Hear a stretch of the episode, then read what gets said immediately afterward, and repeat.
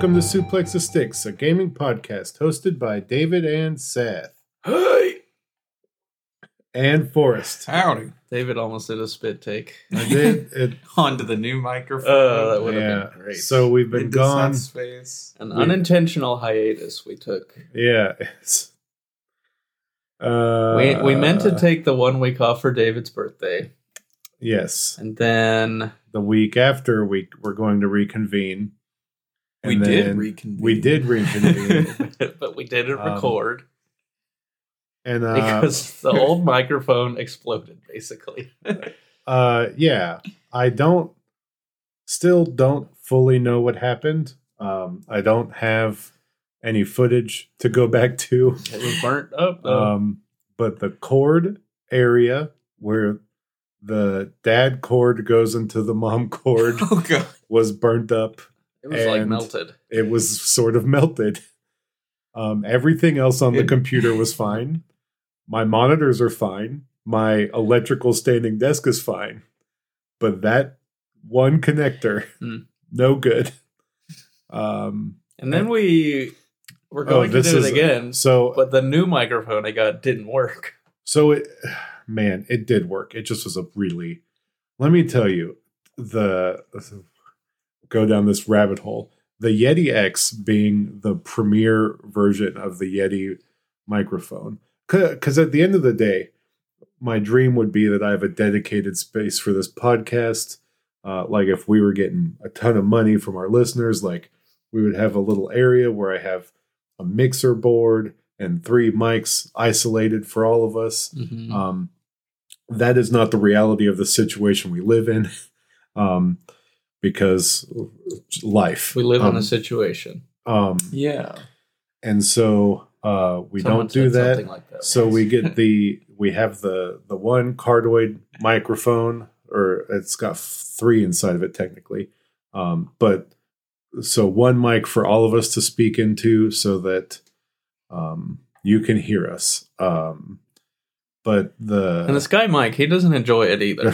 No. um, It's like And three s- dudes yelling. and the, the Yeti X is the premier version of the blue uh, microphones, Yes. and uh, it was bad. It sounded okay, but the pass through that I used to make sure we don't sound terrible while we're recording uh, was very bad, uh, and so somehow the so I just got a another one of the old Yep. classic. I got it in Went back to Old Faithful. dark teal though instead of black this time. Mm. I guess it is teal. It's hard It to was- tell it based was- on the lighting of the room. Yeah, it I was thought it was just blue.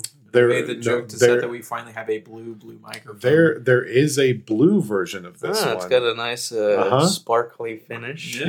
yeah, there is a blue version of this one that is much more blue than this. Um, but I got the teal. It's also Um, weird how different colors cost more than others. Yes, uh, this did technically cost ten more dollars than the black one, but I like teal, Mm. and I I, I, went, I went for it. Uh, so there's some.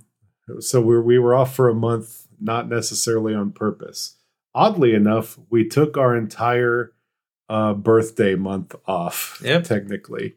Um, I believe this is year five of doing the podcast, uh, which is crazy.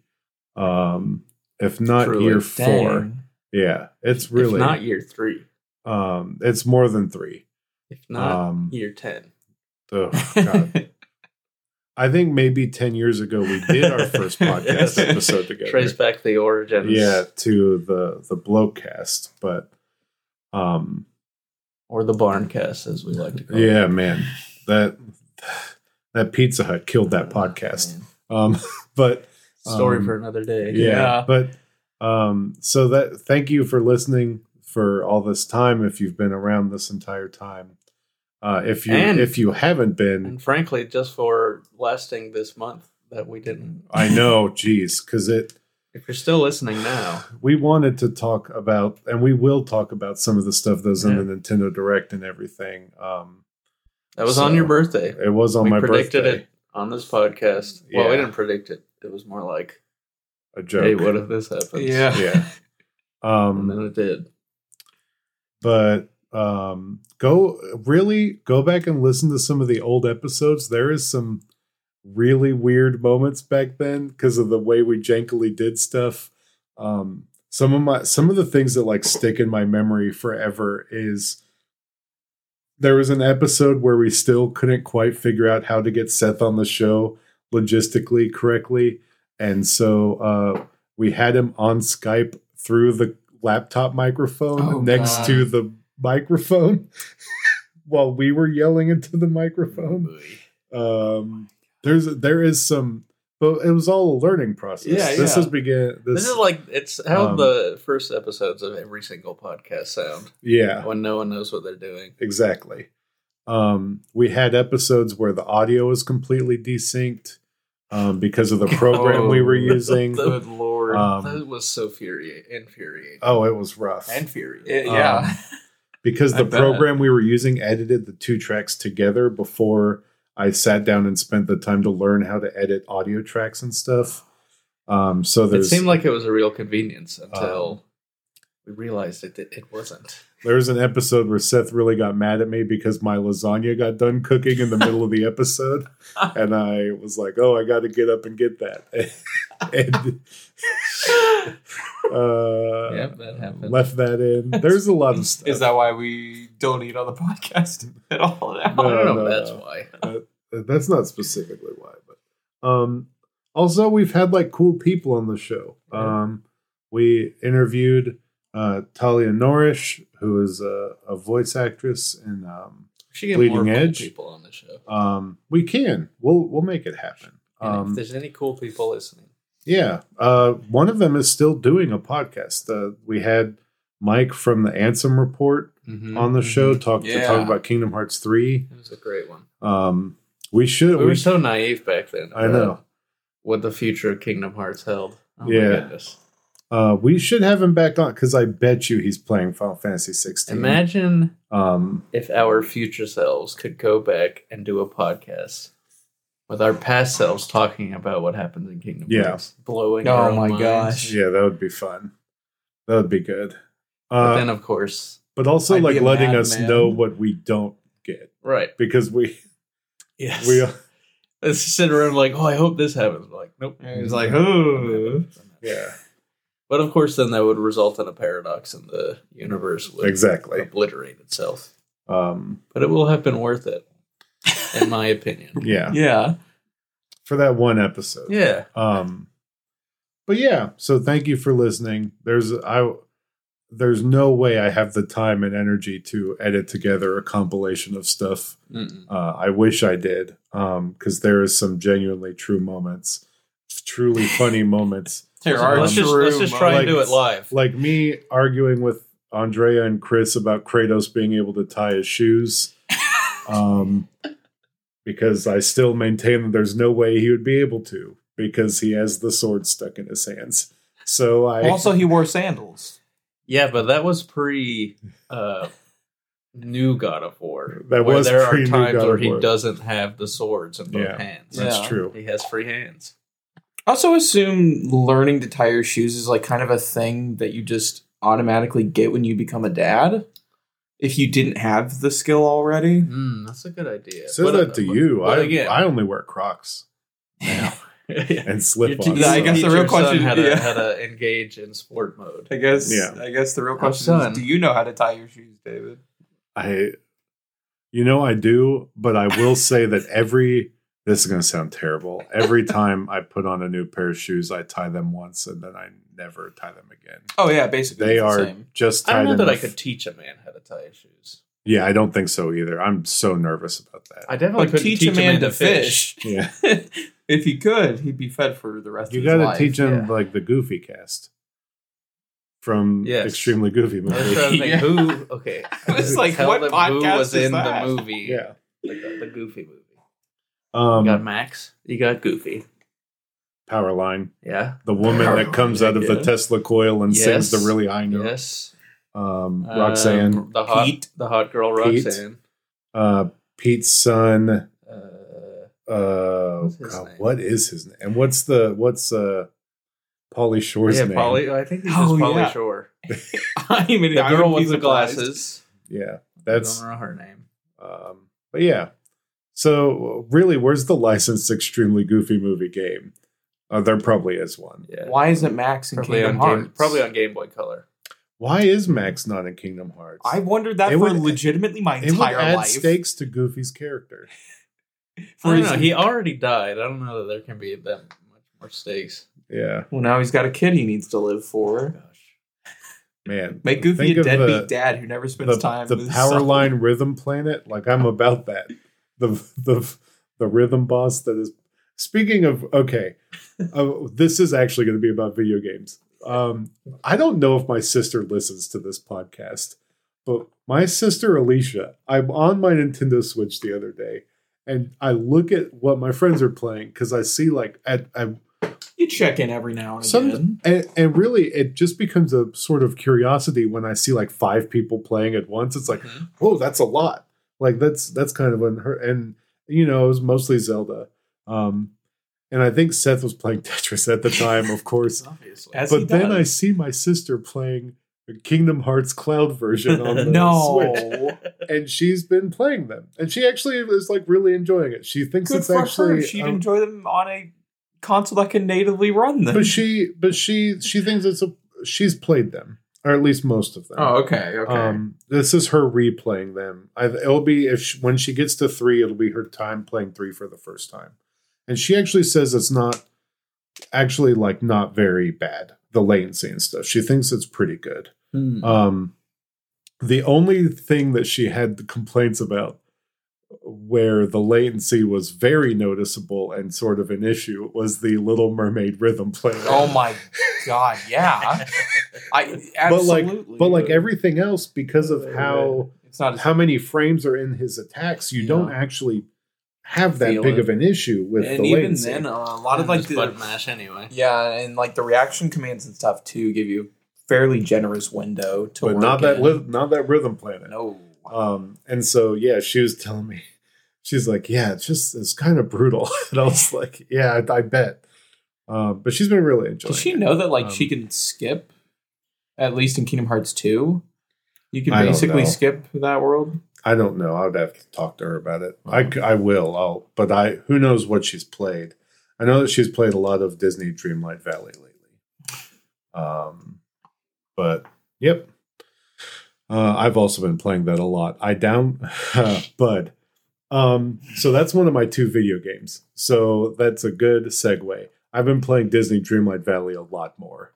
And by that I mean segue. I downloaded it onto my Xbox Ah, uh, because is it it is the on valley? Game Pass. Yeah, yeah. So I, I have it to where uh, my uh, my valley is cloud saved Mhm. between my Switch and my Xbox. I love That, that, game runs so much better on the Xbox. It never crashes. It never has like weird stutters. It is Uh, amazing. yeah, but is and a it's real a- video game experience without random crashes? And, make you and it has such bury your head in your hands. and it has like such high quality definition when it comes to these Disney characters and stuff.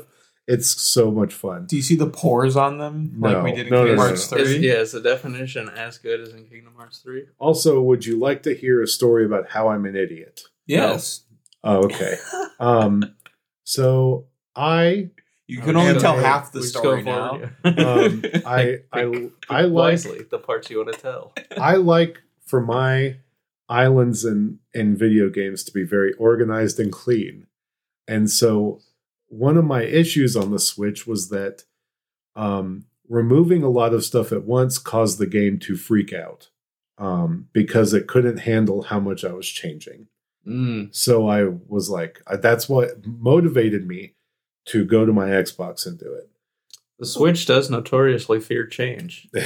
um, Very true. so I But like, So listen, we're getting there. So I go to my Xbox and I take out all the trees in my main area. I you don't Oh, you, don't delete them. You just take them out. you city planner son of a Oh gun. yeah. Oh yeah. And I've You are my all, worst enemy. like that guy from the Lorax. Mhm. Oh my Um, god. and I the Onceler? uh no, how bad can I be? It is the Onceler. Also, Um, yeah, both both of them. it is Ed Helms also. Uh, um, so I have all the characters' houses and great rows, and I've got roads, and I've I've put effort into this. Your valley is going to be so warm though, without trees to Hold shade on, everyone. we're we're getting to No an, uh, oxygen. we're getting to an actual crux of an issue. I got to a large stretch of quests that require hardwood and softwood. Mm. Now, Need trees for those, I think. so here's the thing: I'm like, man, I'm not getting a lot of hardwood and softwood spawning in the world. What is going on?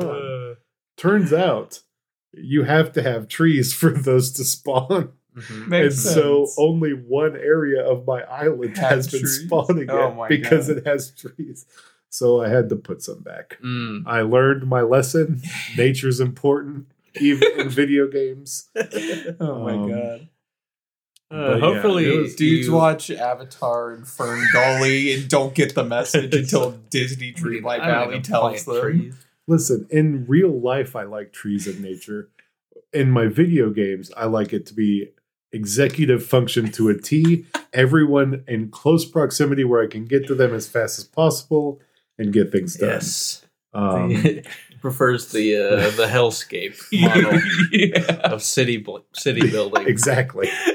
Um, so yeah, it uh, it was very interesting that I I felt so dumb. I spent a solid forty five minutes removing all the trees from my to just put them back. Oh, God. um, but yeah, it's it's What a a really it's a really fun video game. I am now tracking Donald through this weird uh, shadow hellscape because he The went in- realm of darkness? he it basically is that as uh Kristoff sent him there. Kristoff been to the door to darkness? Kristoff sent him there uh That guy's for evil. some reason. No, Kristoff's a good dude.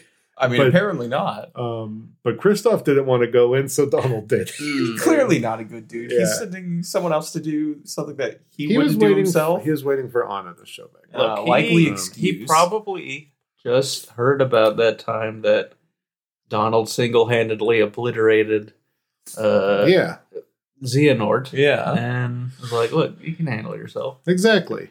Um so yeah, that game, man, it is really fun. Um I suggest if you like um it's free to play on Xbox because of Game Pass.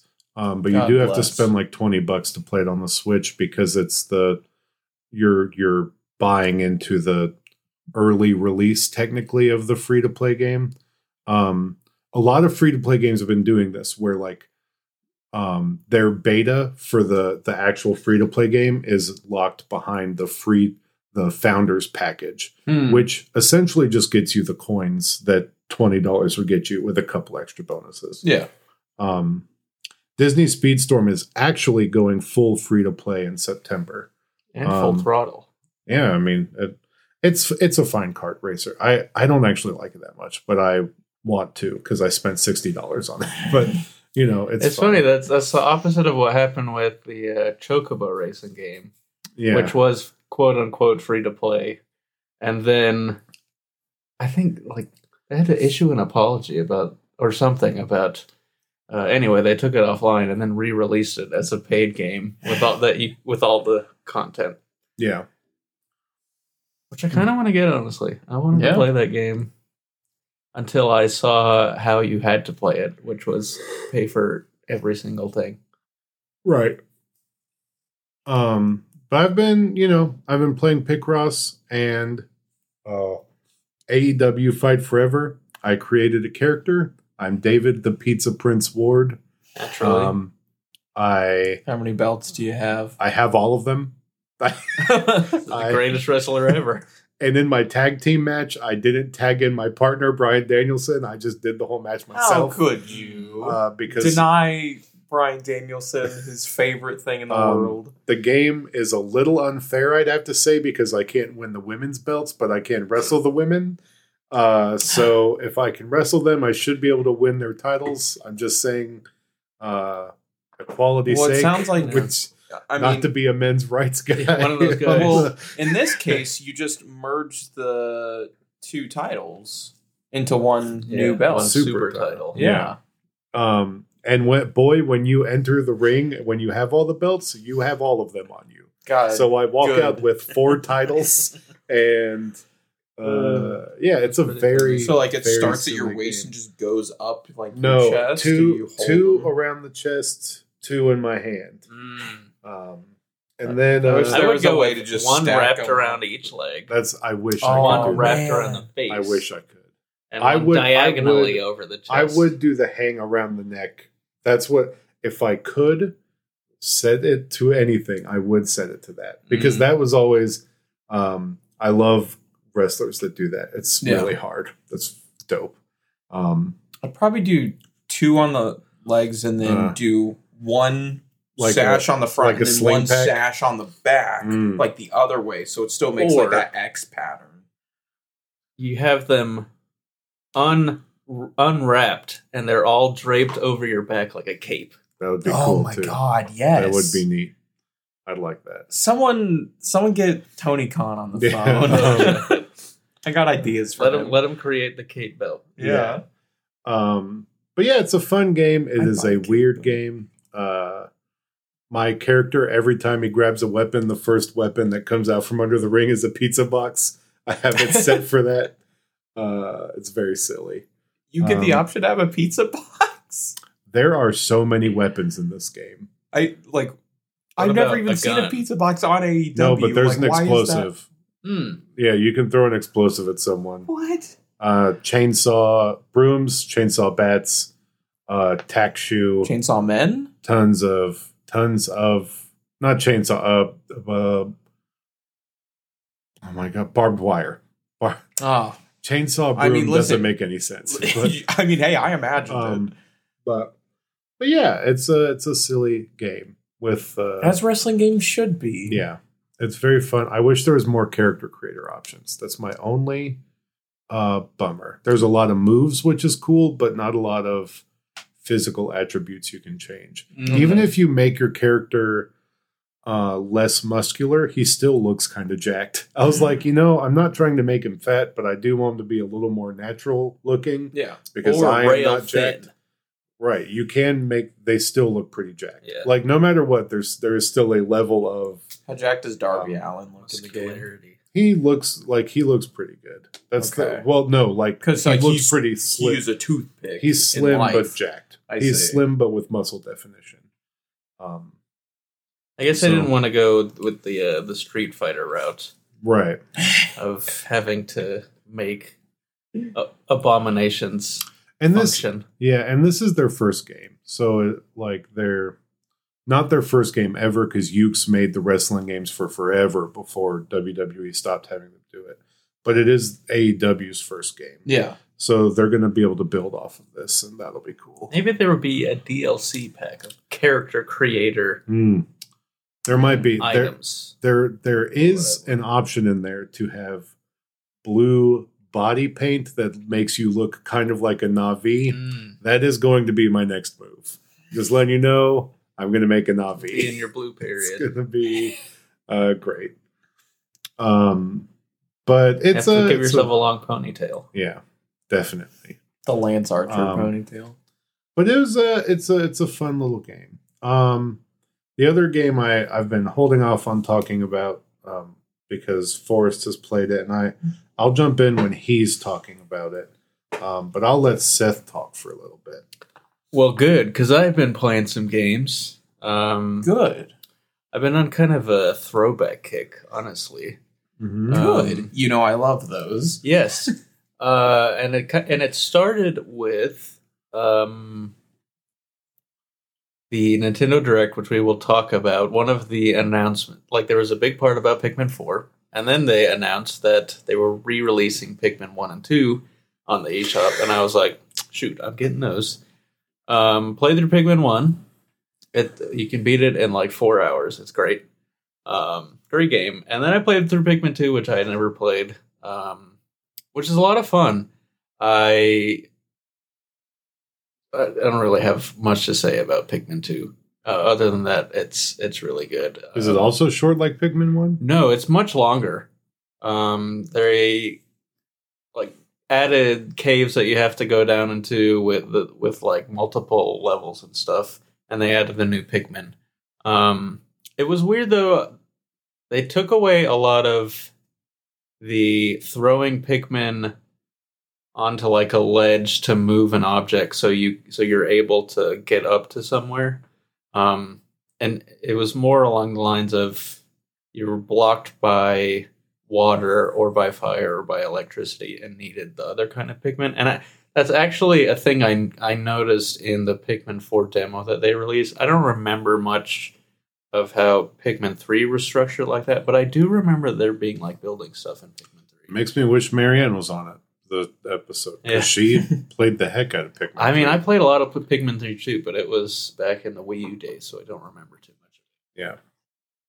Um, yeah, so I played that, and then I I have played the uh, Pikmin 4 demo, hmm um, which is really good.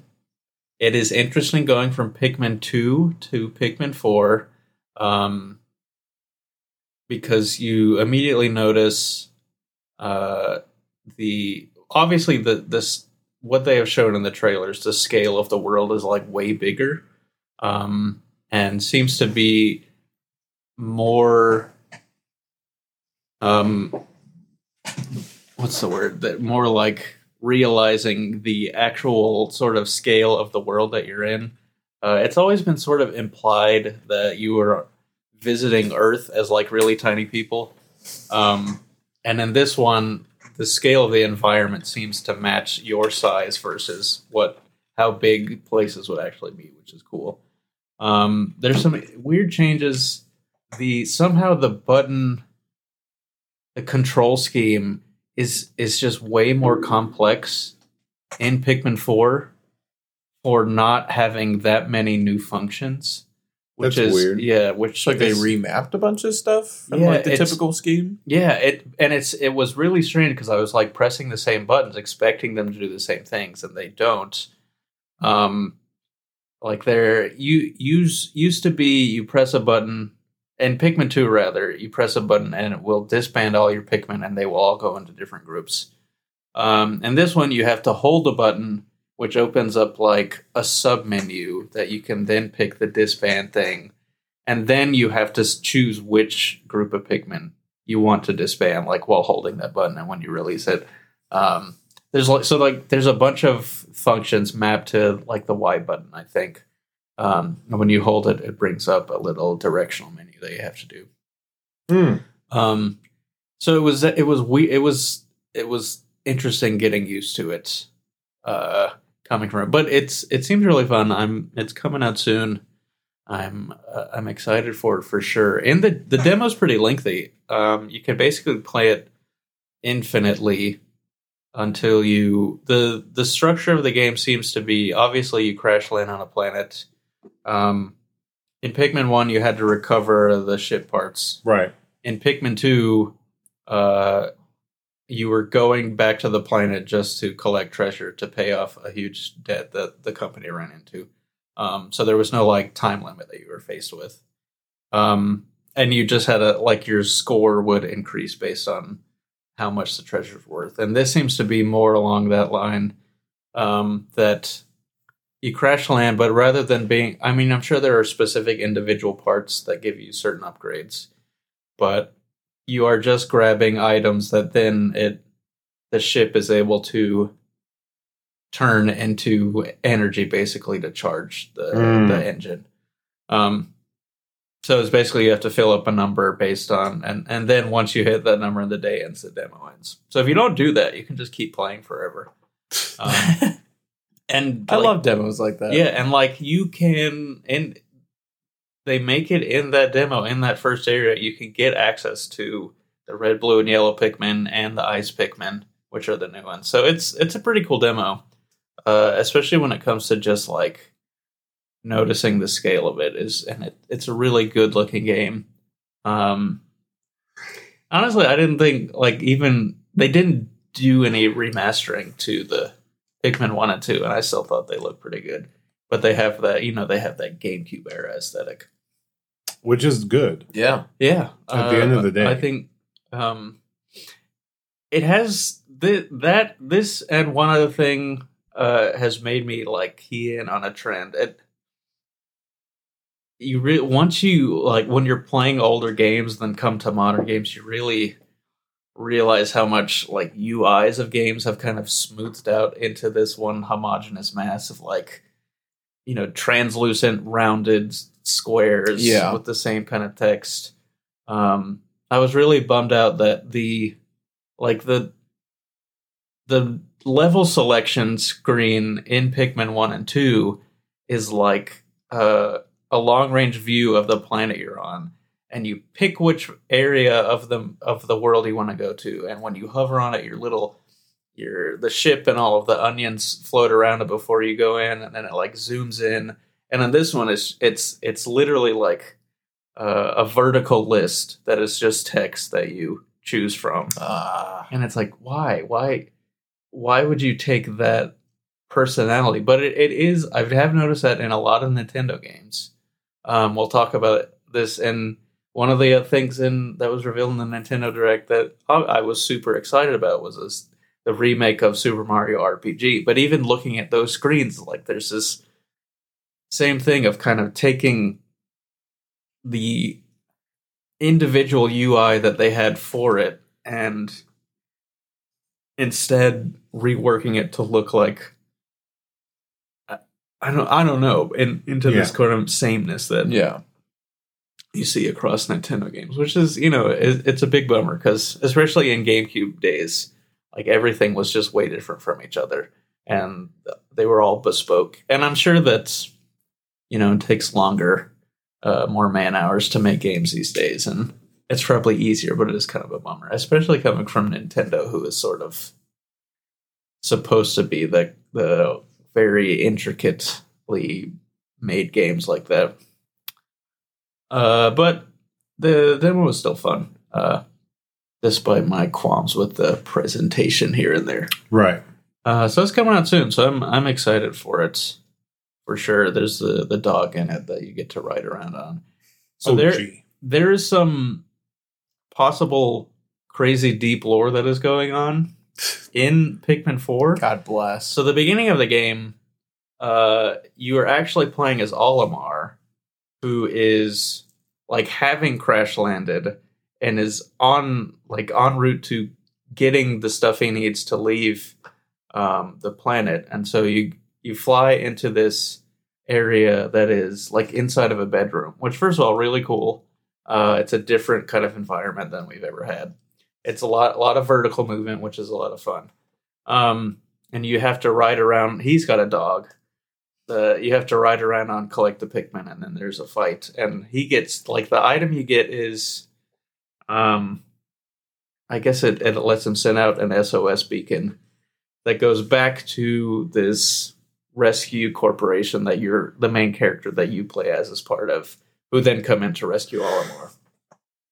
Um, but as you're playing the demo, there is this character that shows up that looks a lot like Olimar, um, except he has like leaves covering his face, and his nose. He's got a regular nose sticking out, and then one of the little Pikmin sprouts on top of his head, and also the um, the dog is that he had is next to him, and so it's like, is this Olimar? And so I that I've read, so I didn't know about this. In Pikmin One you can fail the mission if by like there is an a certain number of days that you have to collect the ship parts.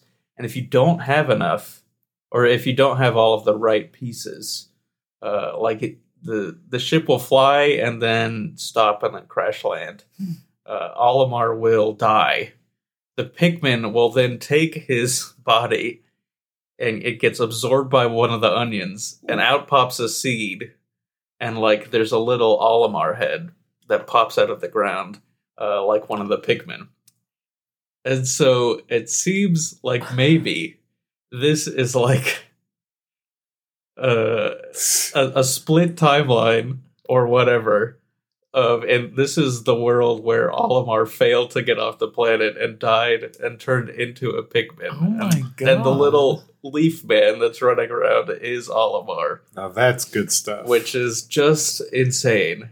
I and I had never known about this ending. me either. Um because like it's not it's not difficult to get the things unless you like intentionally Don't. uh don't. and when I saw it on the internet, I was like, "Oh my god, this is this is this kind of crazy stuff that I am here for." Um, which That's is unhinged. yes, and it's just Yeah. hilarious coming off of uh, Zelda, which famously has a split timeline. Yeah. That's Um, exactly what I was thinking the entire yeah, time you were explaining like- this. I'm like, this is literally just like Yeah, this is the the the hero the the, the hero, Hero fails, fails. timeline. So I don't know, and I don't. I, realistically, I don't expect that to be what the story of the game is. Um, but I hope it is because that Yeah. would be that would just be hilarious. Little Oliver Olimar man. Um. So anyway, that was that. I also, um, recently have been playing through Fire Emblem, which the the Game Boy Advance game that came out. okay. Um. I was gonna say I'm sorry, but then you specified. Yeah. Uh. So it's God Fire bless. Emblem, the the the first one that came to North America. It, it dropped on the Game Boy Advance, Nintendo Switch Online stuff. I've been playing through it. Um. And I just want to say, it is absolutely a better game than Engage. oh, absolutely. There's better characters.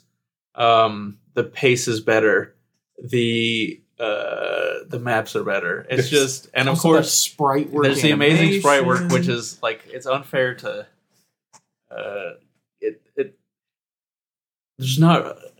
Well, I'm not going to say there's not a way to replicate it. They haven't. They've decided not to try and replicate Yeah. in in recent Fire Emblem games. It's just it's amazingly a better game.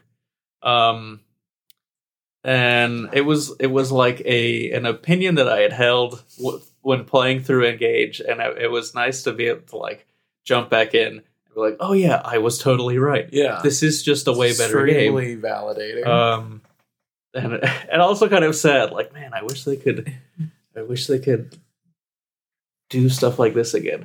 Uh, it was also funny. I experienced one of the things that, um, there are certain like characters in in this game that to recruit they start as enemies and you have to recruit them like you have to go into enemy territory and you risk getting attacked and dying and i remember originally playing it and it was so hard like i had to reset levels so much to get these people and it was really easy when i did it and it's just one of those where it's like oh yeah i was just not You weren't grasping. good. I, it. I Yeah. wasn't. Yeah, I just didn't get. I wasn't as good at playing these games Yeah. when I was uh, a young teenager. When I was like 14 years old, I didn't. I didn't understand, uh, and so I'm really anticipating when Sacred Stones comes out because that was a game I thought was legitimately hard Yeah. and did not get very far into it because I thought it was too hard.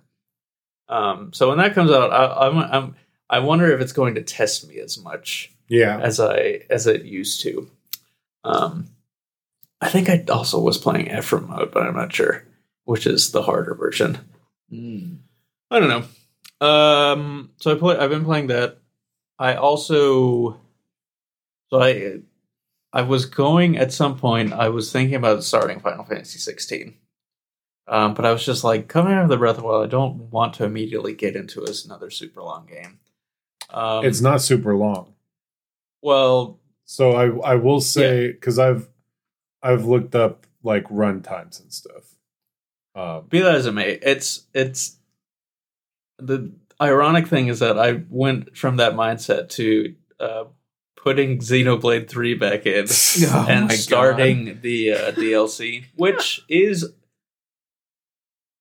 it's like it's a much smaller. Um, all of the the DLCs they've released have been uh, essentially standalone experiences, Right. Um, and so obviously, like they're working on a much shorter timeline, and the games are going to be a lot smaller.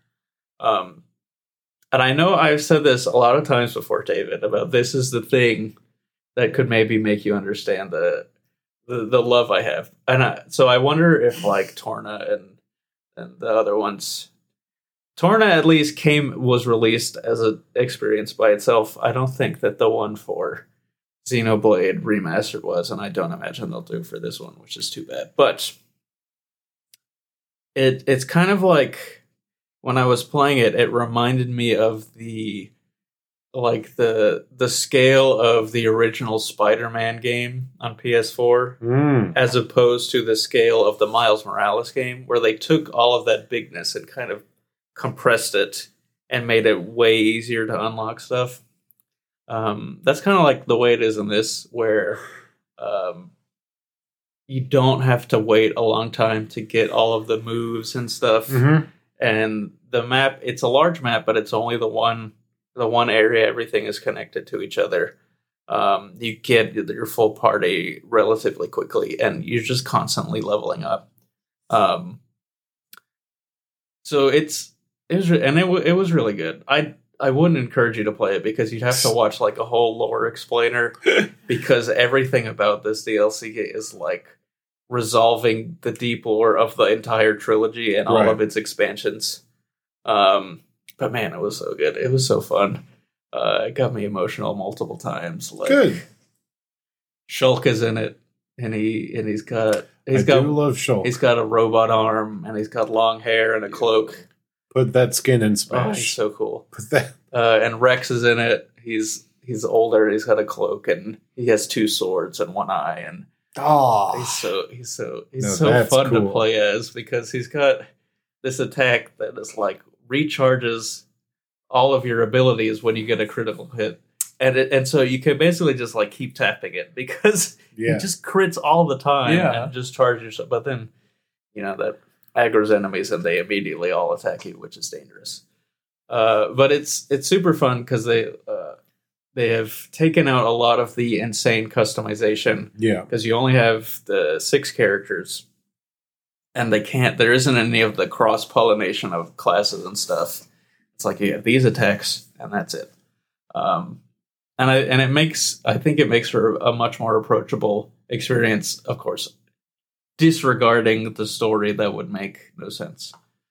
Um but it's great. It was super fun and it's the they kind of put it in sort of a weird section of the main game and uh and so that was one thing I was like I don't know this it, it feels like really shoehorned in um but I I loved it it brought Good. brought back a bunch of characters um the main character looks exactly like Fei Fong Wong from uh Xenogears I think Mm.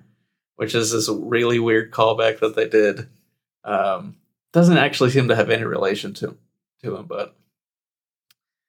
Oh yeah, and there's the, the absolutely insane part where at the you start up at the end of a chapter, like the screen goes black, and then at the beginning of the next chapter, all of a sudden your characters are in just like the real world.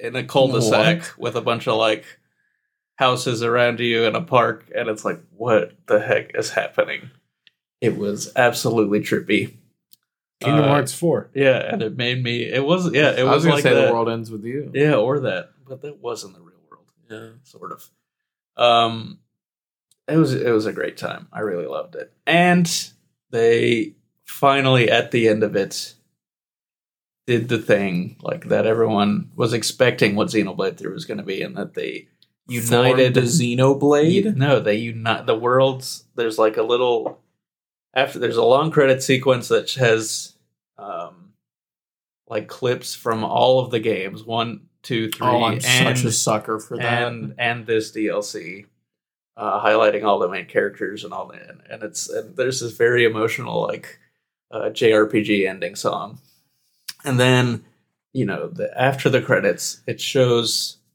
the two worlds because you know at the the crux of the whole thing was that the worlds were split into two. One was xenoblade 1 one was xenoblade 2 the issue in xenoblade 3 is that the worlds were coming back but because but when they came back they were going to obliterate each other. Yeah. so they created a machine to restart the worlds after that happened. Um xenoblade 3 left off on on this really poignant note where the like sometime someday in the future we know whoops we know that we will figure out how to resolve this and we'll see each other again. But it didn't actually end it. At the end at the after the credits it showed the two planets in space and they then it, it showed the the kind of Ouroboros thing which is the the main power that the characters have and poof there's one Earth again, uh, and it's seems to be our Earth because like in it you can clearly see like Africa um, and other continents, and so it was really nice. I was like, oh, they did it. They brought the worlds together, and our people can finally be with their families again. And then there was a mysterious thing that crashed out it from space on, into the planet oh, just to give to give a little uh, point towards the future. It was a great time. Did the live stream come out? I was about to say it was no, no, it was very small. Okay. yeah, I hope it was not Jenova. But yeah, it was. I kind of hope it was. yeah, Like, no, no, these people have been through enough. the Final Fantasy VII remake project expands yeah. evermore into other Um, franchises. It was a great time though. Good. I wish I could share all the things that happened in it with all of you, but well, so I own Xenoblade Three. really, Yeah, I like I bought it. that on launch. I just haven't started it yet. you should. It's it's a lot of fun. I've bought almost all of them. yeah, I just uh, played them for five to ten hours and been like, yes, this is great, but I very hard to get into. can't do Yeah. this. And then I s- Uh, traded it. I listen to those uh, soundtracks all the time, though. They're great. They're They are very great. good soundtracks. Some of the Uh, best. one of the things that was so this it, it obviously this thing leaned heavily into nostalgia Yeah. um, just because of how much it referenced like directly stuff that was in one and two. But it was also great that like the entirety of like the starting area from uh, from Xenoblade One was like in the game whole cloth Mm, uh, nice. and had the same like uh, background music and battle music. It was like cool. when it started playing, I was like, "Wait a minute, I know this." uh, it was so great, uh, a lot of fun for the Xenoblade fans, yeah. and really good. Sweet. Yeah, We love it. and I think if if you could, if they, I, I wish they would do a release of it standalone. It the only problem is like nothing in it would make sense to anyone. Right. It was different with the Xenoblade 2 one since that was a prequel to that. Um, but it really would be a good, be like, hey, I know that that game looks like a lot, but here is a kind of pared down uh, version of it. Uh, and if you like it, it, this would be something to um, look into. Yeah, Yeah. All right. There you go. I think that's all I've been playing. that's a lot. Tetris, Yeah. always. Yeah. There are ju- Tetris. yeah, there are just some uh, certainties with Sure, sure. with each of us. David always plays Picross. You always play Tetris. I always play Halo. It's Yeah. likely that there are some other games that I've played in that time, but I, I just can't think of them. Obviously, they didn't stand out all that much. Yeah. It What- happens. It's been a while too. Let's talk about Final Fantasy 16 for Yes, us. sir. I, I don't have the glee that you have, Really? but I like it. But I I I'm interested to see why. You, okay, so um, I want to lay some framework. It is very difficult to talk about where you're at in this game without spoiling major things. yeah. because everything that you get and everything that happens is attached to a major plot point happening. Um, and that doesn't stop happening because my No, friends yeah, it my is friends that are- paced. much further than me um, said have said the same thing. Uh, Seth, the game is only 30, 35 hours long. Oh, Um, it's not an open world. Yeah, Ooh, Um, it's it like, is- it's like Kingdom Hearts. It's isolated Huh. maps. Which it's I even more isolated than. Kingdom Hearts, Yes. I think. Yes, I Um, would, yeah, I would say, Um, but just that general idea of just so to give you an idea of areas. where I'm at, I just got my wind powers. okay, okay. So I'm And a little further than you, I'm like I a few hours did- ahead. The kaiju battle after that. Yes, That's where I stopped. okay. Uh, I'm like, I would say two to four hours ahead of you. I Okay. think So I really like this game. same. I'm not I don't think they should have called it Final Fantasy. I have a big issue with that. And it's not even just because of the uh, the free flowing combat system. I think that's great. I love the free flowing combat. Oh, the combat's awesome. I Uh, think initially it started out a little too basic for me, but then once it starts being like, oh hey, you can enter you can switch intersperse- elements on the fly. Yeah, like you Nice. swing your sword, then you do an element attack. It's literally built in to be like a like a rhythm Mhm. to it, and that makes it so much fun. it makes it very fun. I I have a couple. But what that- what about it is not Final Fantasy then? Um, none of what you do as an element actually matters. Nothing has weaknesses. Oh yeah, there's no magic. So like I I or would anything. not even that. I was fighting plant things with my fire ability, and I'm like, you know what? I should be doing extra damage. It do- You are Nope. not doing extra damage. It does the same damage as the wind. uh, so you could you could too. fight plant like water with water, and it's going to do the same. Yeah. If if you get, I don't know if you get water, but, but I'm assuming. Um, that and it's not like it's not like a deal breaker to me, but there is a a, a large amount of the RPG part of this game that is just cut off. Hmm. They cut off. This is legitimately, and I I mean this in a nice way because I like it, but it is not Final Fantasy. Uh, they have sh- made, in a good way, a Devil May Cry game with like that Kingdom with- Hearts style like with item. yeah, like a like a weird uh, mix between Devil May Cry and equipment. Kingdom Hearts. Mm-hmm. Um, and I think that it's good, but I I just don't think it should be named this. It and they could have. The problem is they needed to name it that because it's got the name recognition. sure. Um, and it does. It it is really cool. The all the story stuff is super cool. Um, The game is gorgeous. the game is gorgeous. I, I it is.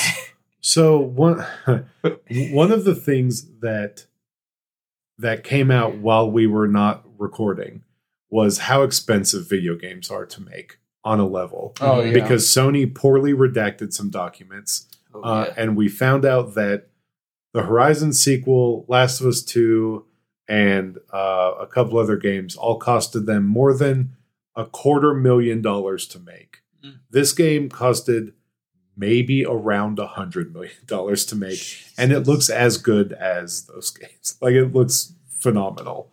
Uh, the cutscenes are great. The the voice acting, the performance capture. Um, I, I I'm sorry for stepping on you talking about what. No, is- you're okay. like. Um, I you you can articulate these things a little more concise than I can. Um, I like- my my main issue is the RPG stuff. I Yeah. the rest of the game, I'm like as excited as Forrest is, but it really bothers me.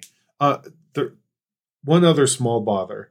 Um, there, uh, there's a pivotal question asked of you at the beginning of the game: is do you want to play on story mode or do you want to play on normal action mode?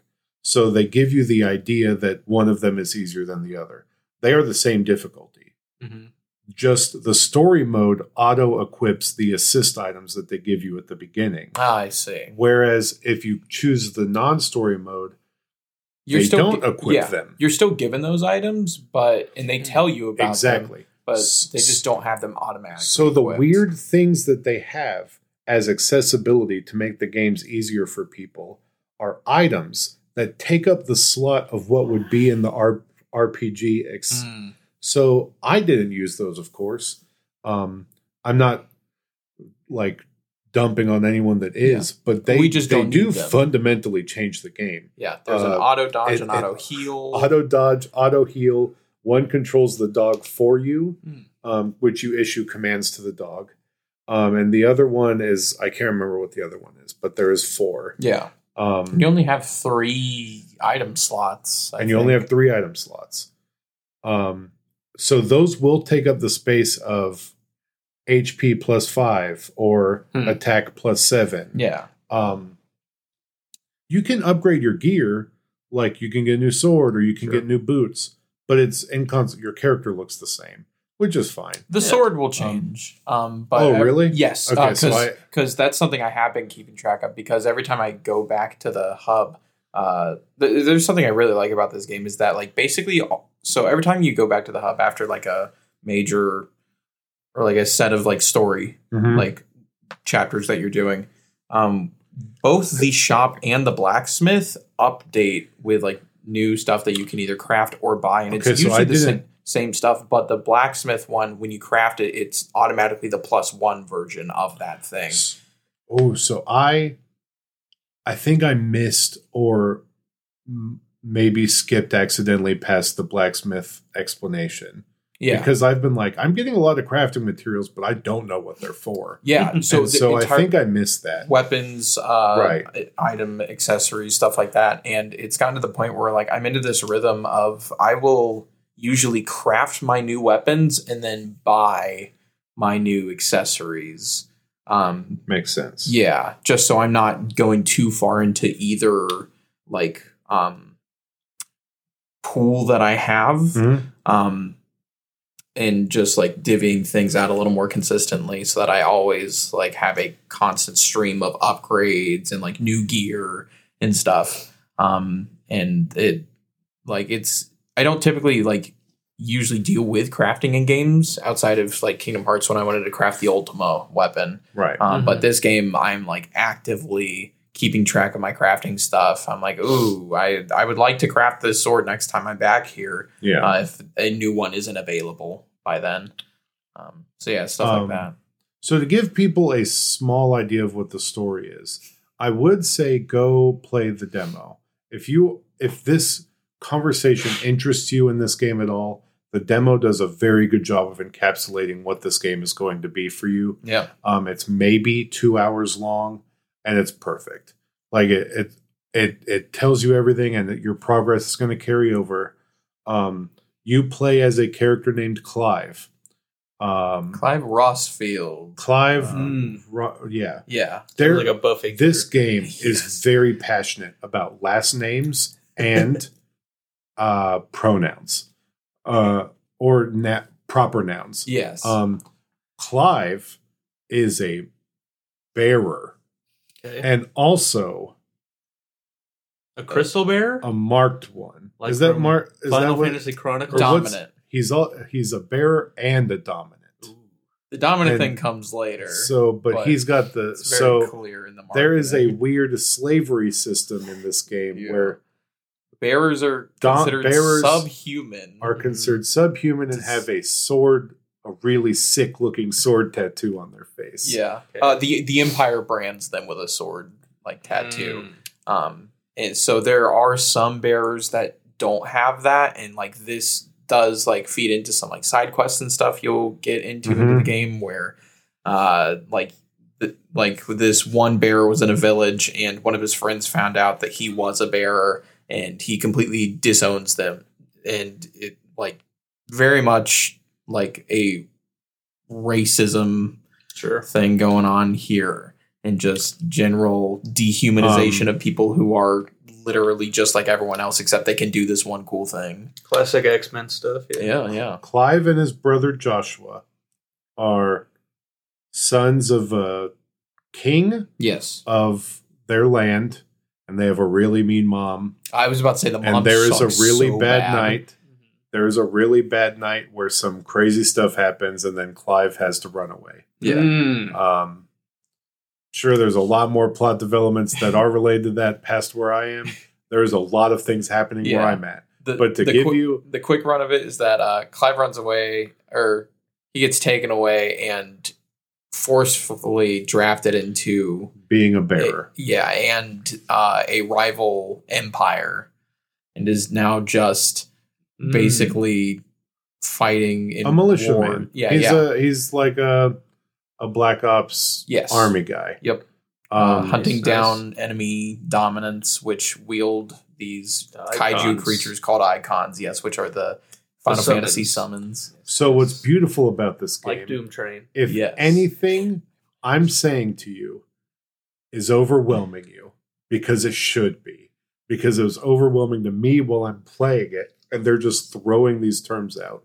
Is you can hold the touchpad down and it pops up like a little Mm. glossary Yes. Love those. Of With- like relevant information. with relevant information of this is the town you're in. Here's the history of the town. Here's some This is the people that are around you. That was a Here's some classic- terminology. A classic you should Square know. Enix thing on Nintendo DS games. Exactly. They brought it back. Yeah, that's great. It's wonderful. Um, and it's this game really it's needs one of my it, Seth. yes, it's one of my favorite features of the game though. Like I'm constantly checking that. So when and I I I wonder if it's a coincidence that both consoles have a touchscreen. I'm I'm not trying to be dramatic about it, but when this game was I am. when this game was said to be inspired by Game of Thrones, Mm-hmm.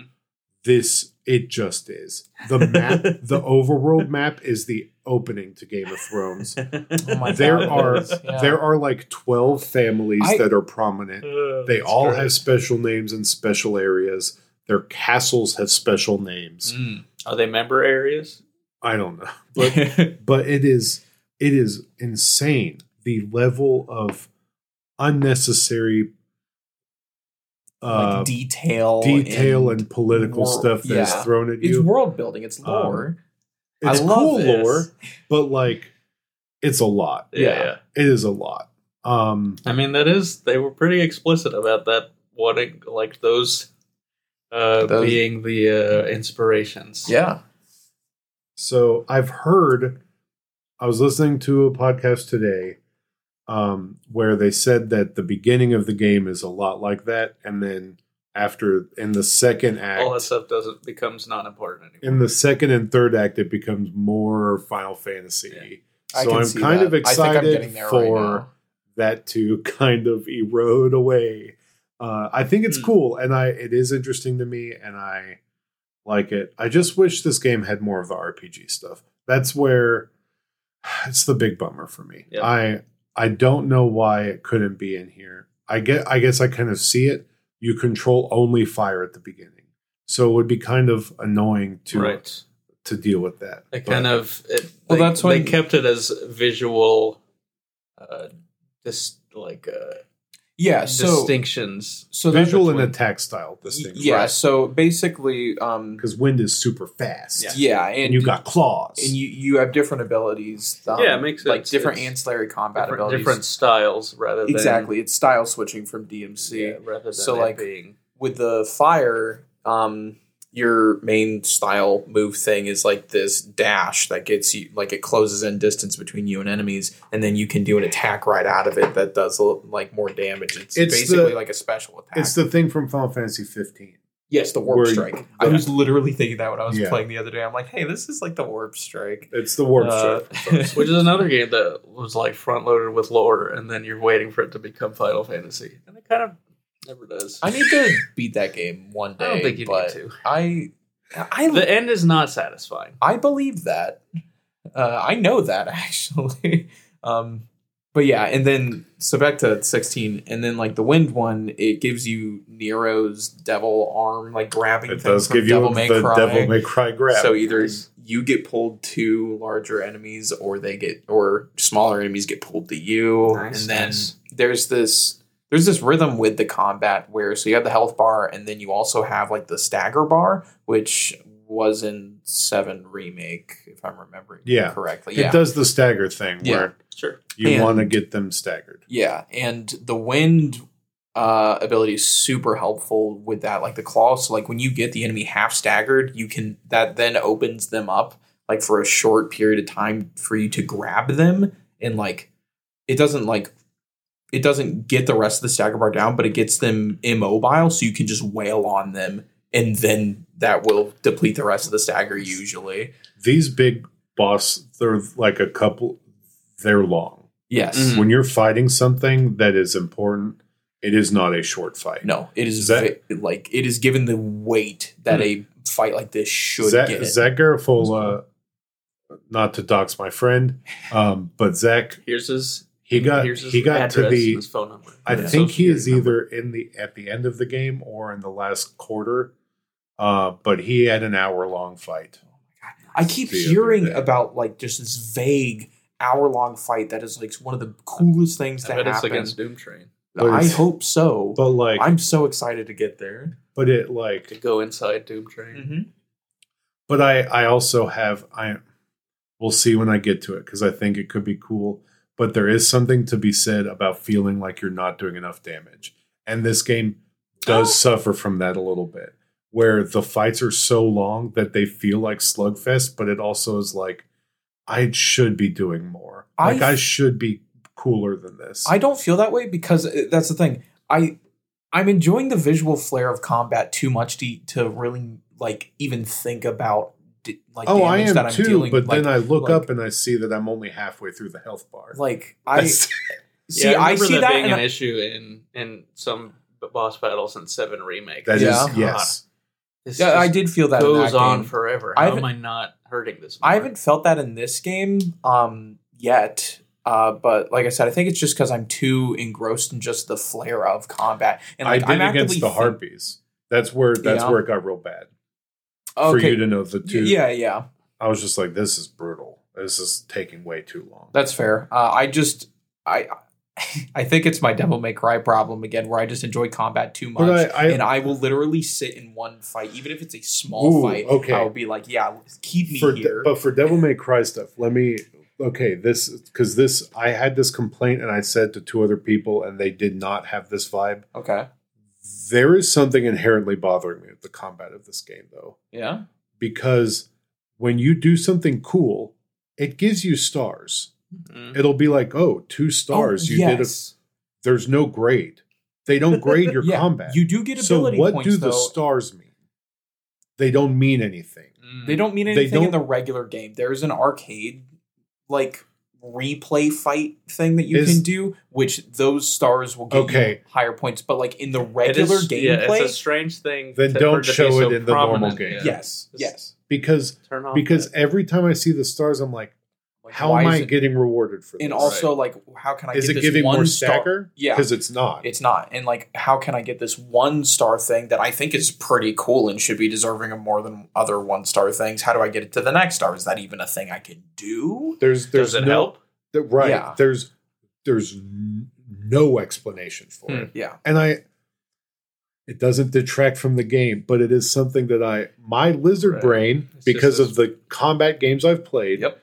And obviously some of the combat stuff they wanted to do in this game there it is an imperfect marriage it is a very good marriage but It has um, some problems. but it has right and i think that's uh, a lot of what you're saying is it's that's what make that's what it's making me think of how this is like like you said it is kind of a, a marriage of traditional final fantasy and more recent uh, like character action games. Right. Um and it is like it, this is Characters do be action. this is their kind of first attempt at doing this. And so i think like if this is a if they keep the same director or the same team and if this is the route they choose to go in, in the future we'll probably see more of like the traditional final fantasy elements brought in. But i think there was probably just because it, it seemed like they were intentionally they were like okay we're going to go away from everything that we do to kind of create this new new identity. And so i think that that's probably the cause of them stripping away a lot of the more intricate stuff yeah. Yeah. in order to create this type of experience. So my the only thing i can say that maybe pushes back against that a little bit is that i know it's an entirely different team so i need to divorce that in my head a little bit but final fantasy 7 remake nailed it yes it did a really good job of, it nailed- of merging of making it feel like more of an action game and I was controlling my characters Yeah. with more detail, yeah. and they had a status effects. There's not really status effects in this game. No. In fact, not there is not status effects in this game. It is Um, to a fault. It is this game is blatantly just straightforward. Right. Like there's there's not extra stuff. Yeah, yeah. Like there's not extra stuff necessarily that you as a player have to deal with. Even with like the deeper combat mechanics, there's like aside from just like how you move in battle, there isn't like anything extra to that. Like ch- like we talked about earlier, the damage values are basically the same between the two styles that we have so far. Um, so all it comes down to is just like how, how do you want it to look when you're doing it? Yeah. Aside from and this yeah, one and, and it's like ability. it's tough. Like you, and if you want to add more detail to the kind of tactical stuff, it, it, it probably means taking away from some of this the stuff that you can do just straight combat wise. Right. Uh, and so yeah, it's it, I, I I can understand because there there aren't many like really good character action games like that are that have the kind of level of detail that like a DMC does. Yeah. Right. And so there isn't really anything to compare to. Like the closest thing probably is Kingdom Hearts or Seven Early remake. early God of Wars Yeah. Yeah. before they Um, moved to the new one. Yeah. But even those were were less those weren't so much RPG inclined. Right. Um and this one might not be either. Like it might just be kind of uh state the RPG stuff is sort of stage dressing. Um, but yeah, so there is there isn't a thing like we can point to like, look, do it like this did, because those are like entirely different different experiences. Um, But but I do want to. All that to be said, I like the game a lot. Yeah. I Yeah. like, but I just I kind of wanted to pick a lane, and yeah, it, they didn't know Which one? the- they didn't know which one to do, and it I don't I I don't know where the issue is or where like I would love I I'll never see it, but I want to see like wh- when and why the decisions were made Yeah. because they spent so long polishing this game. right. So these decisions were made It a long time ago. They This weren't- is a very polished and it's a game. very polished the, game. The only problem that I have, like performance wise, on this is that some like if I am moving my camera while I'm running, sometimes like the stuff in the background or just like anything that is not like the characters right up front just kind of like strain my eyes for some reason and I turn down the motion blur so yeah, the motion blur is real bad. But yeah not real bad because people, some people like motion blur, it's not for but the game was making me motion sick. yeah And Like, I'm- then I- finally they made it to where you can turn it off. Yes, like Thank I God. and I'm still having a little bit of that like eye strain, Yeah. motion sickness. Um, so it's just gotten to the point where like it's because it gets framey at a certain FOV. yes, It's it sort of has not in a bad way. It's not anywhere near as bad, but it has a bit of the Pokemon uh Arceus where in the distance it does get framey. They keep most of the moving stuff closer to you. yeah, So you it's not as noticeable, but it does get framey at a distance. And that's And that that's what's applies to- causing you to have that issue. Yeah. Like you mentioning that, I think it is literally applying that to even like the scenery. Yeah, and I think bit. that's what my problem is. Is that like the scenery in the background, while it is visually beautiful in motion, if you are trying to move the camera along with just getting this view, like that is like that is Yeah. absolutely where that's. it's coming like the weird It's so muddy weird. backgrounds in Final Fantasy Seven. Yeah, Remake. like yeah, it's it's like oh, that's this is a weird and I think Yeah. dissonance. I think this is the first time And I in a love those. game. I do too. Yeah, same. I think this is the first time in a game though where like distance and frame rate had potentially been like it- like non like like bothering you. yeah like it's Okay. like and it's weird to think that like there maybe literally is like a frame rate range that applies to not just like characters and enemy and npc models but the game as a whole and that's really weird uh, to think about um quick aside uh clive is becoming one of my favorite final fantasy protagonists He's really cool. uh, he's so cool He's but he so has Is he as cool as Squall?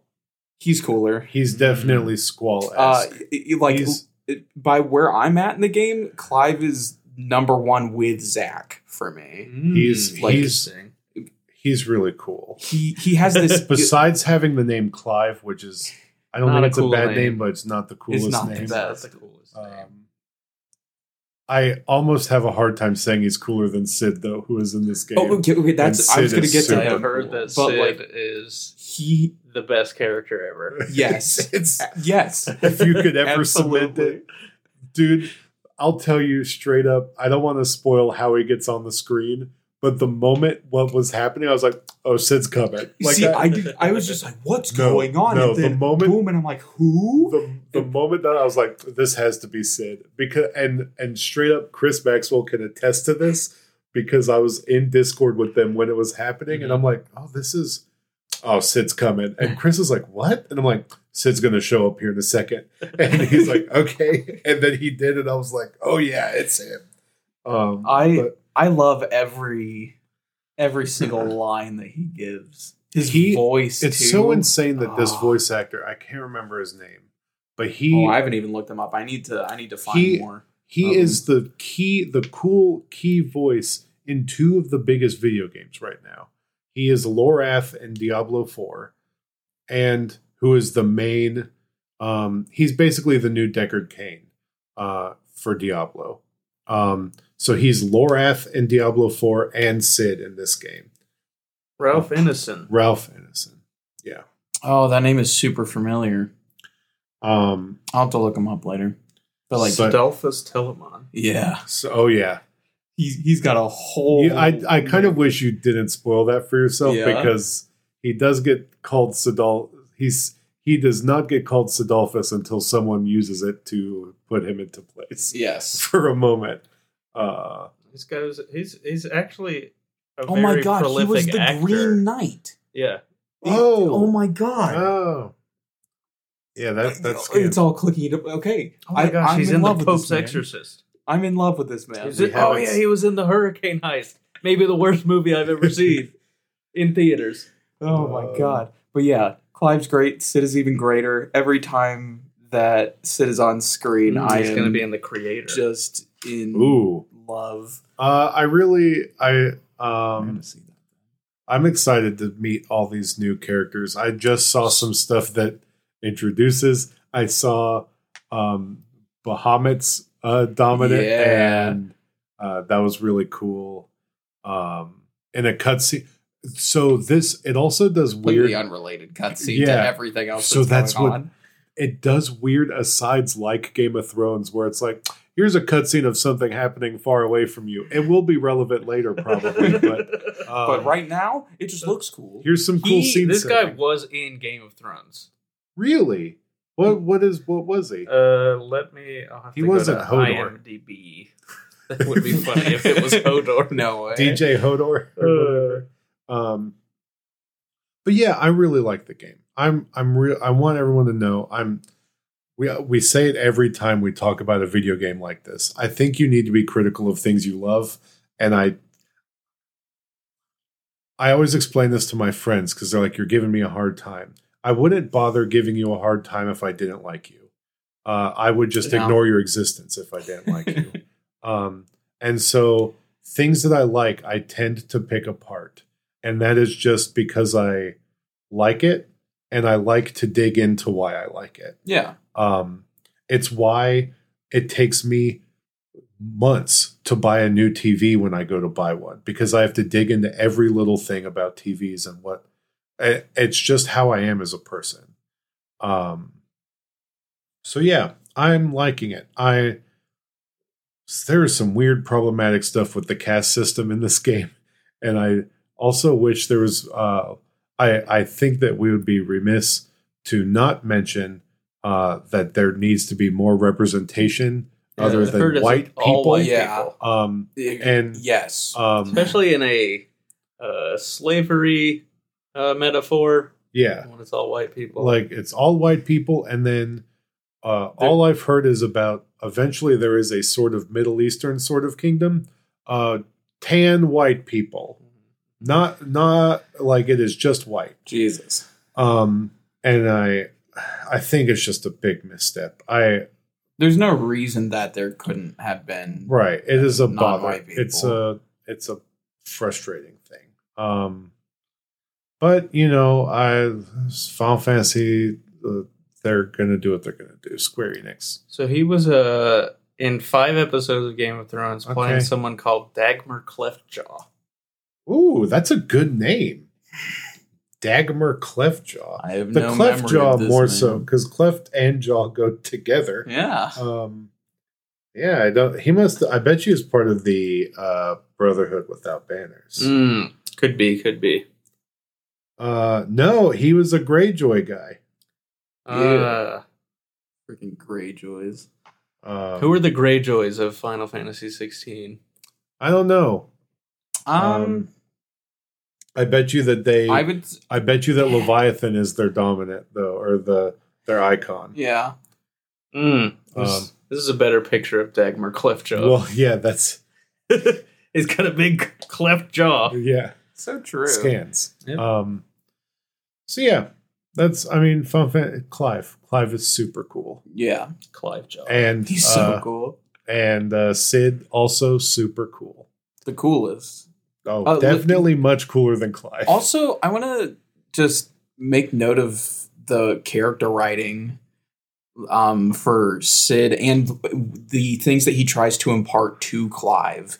Um, there's a conversation about like why Cid does what he does, and Clive is very dismissive of him and not trusting, and thinks that like Cid has to have an ulterior motive, and Cid Yeah. is just very straightforward and honest, and like it's the characterization that happens makes these characters feel a little more real and not just archetypical basic characters even if you're only like 5 hours into the game like you haven't had much time to know these characters but the way that the interactions are written gives more Mhm. than you would get in like an equivalent time frame in another like f- even another final fantasy game like Yeah. i didn't get this connected or deep of ideas of any of the final fantasy 15 characters uh disregarding like the prequel anime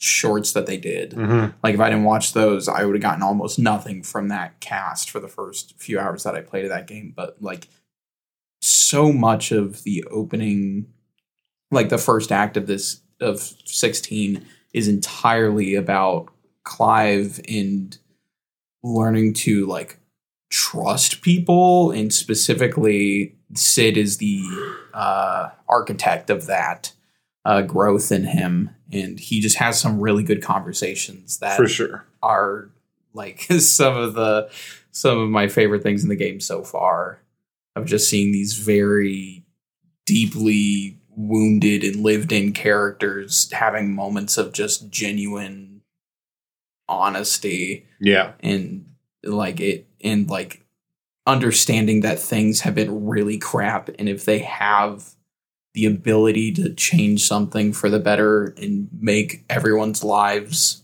better then like why not do that? Yeah. it's like it, it's just like that kind of message that i love a lot of things across a lot of media and different series and stories and all that for.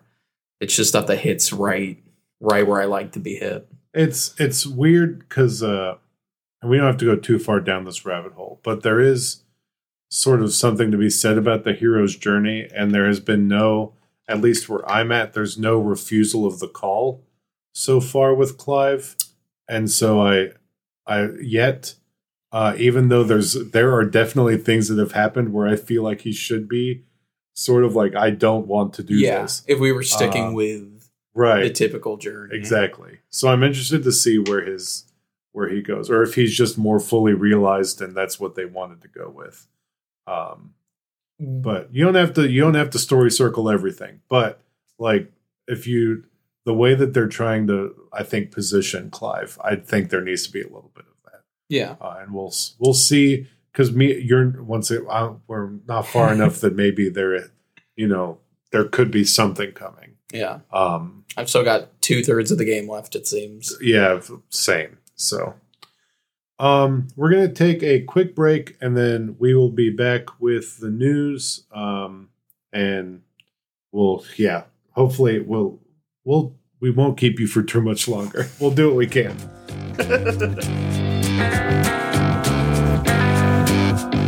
Hi, Big Joe here, and I'm here to tell you to check out Suplex the Sticks on all social media platforms at, at Suplex the Sticks. Links for the socials and the invite to our Discord are in the show notes below. Subscribe and review the show on your favorite podcatcher, and while you're at it, let your friends know about the podcast. It's the best way to help us grow our community. And with that, back to the show. and we're back um there's been a lot of news because it's been an entire month Um, Hooray! it looks like uh, Microsoft is going to get to do the thing. Does seem like that. Um, the FTC filed an uh, appeal to Sure. stop it today, and the judge denied the appeal. But now it's up to another court to Sure. possibly put it through. Um, but they did apply to have Activision Blizzard taken off of the stock market, Hmm. um, which is the sign of the sale um, going through. So that'll probably happen soon, and we won't have to talk about it again. Please, God. yeah.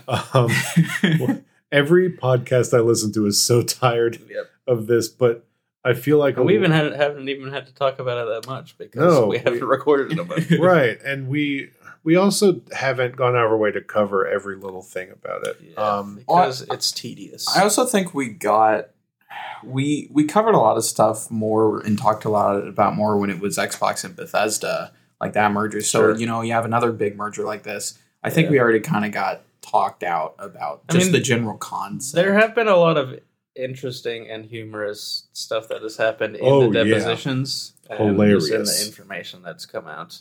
um, Uh, like it does seem like Microsoft has a good idea of what the Switch's successor is going to be, um, or or or or like the, the the window of time and that it's going to release. Um, but yeah, so that stuff has been interesting to read, but uh, it's and I I mean I don't really want them to buy Activision, but I I'd, I'd be I'll be fine when it's over. there's there's part of me that does because then stuff won't be Call of Duty support studios. Yes. That's the thing.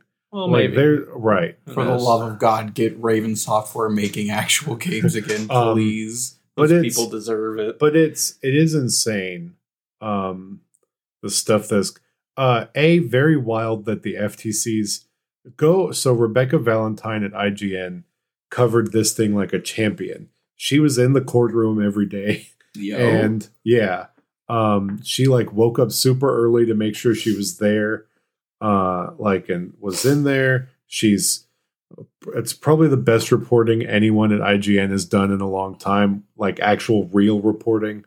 Uh sorry to I don't really love IGN that much but she does kill it. Um and she was live tweeting stuff um which was great. Um Stephen Totilo at Axios um but the just to those are basically the two sources I use to keep me in the know.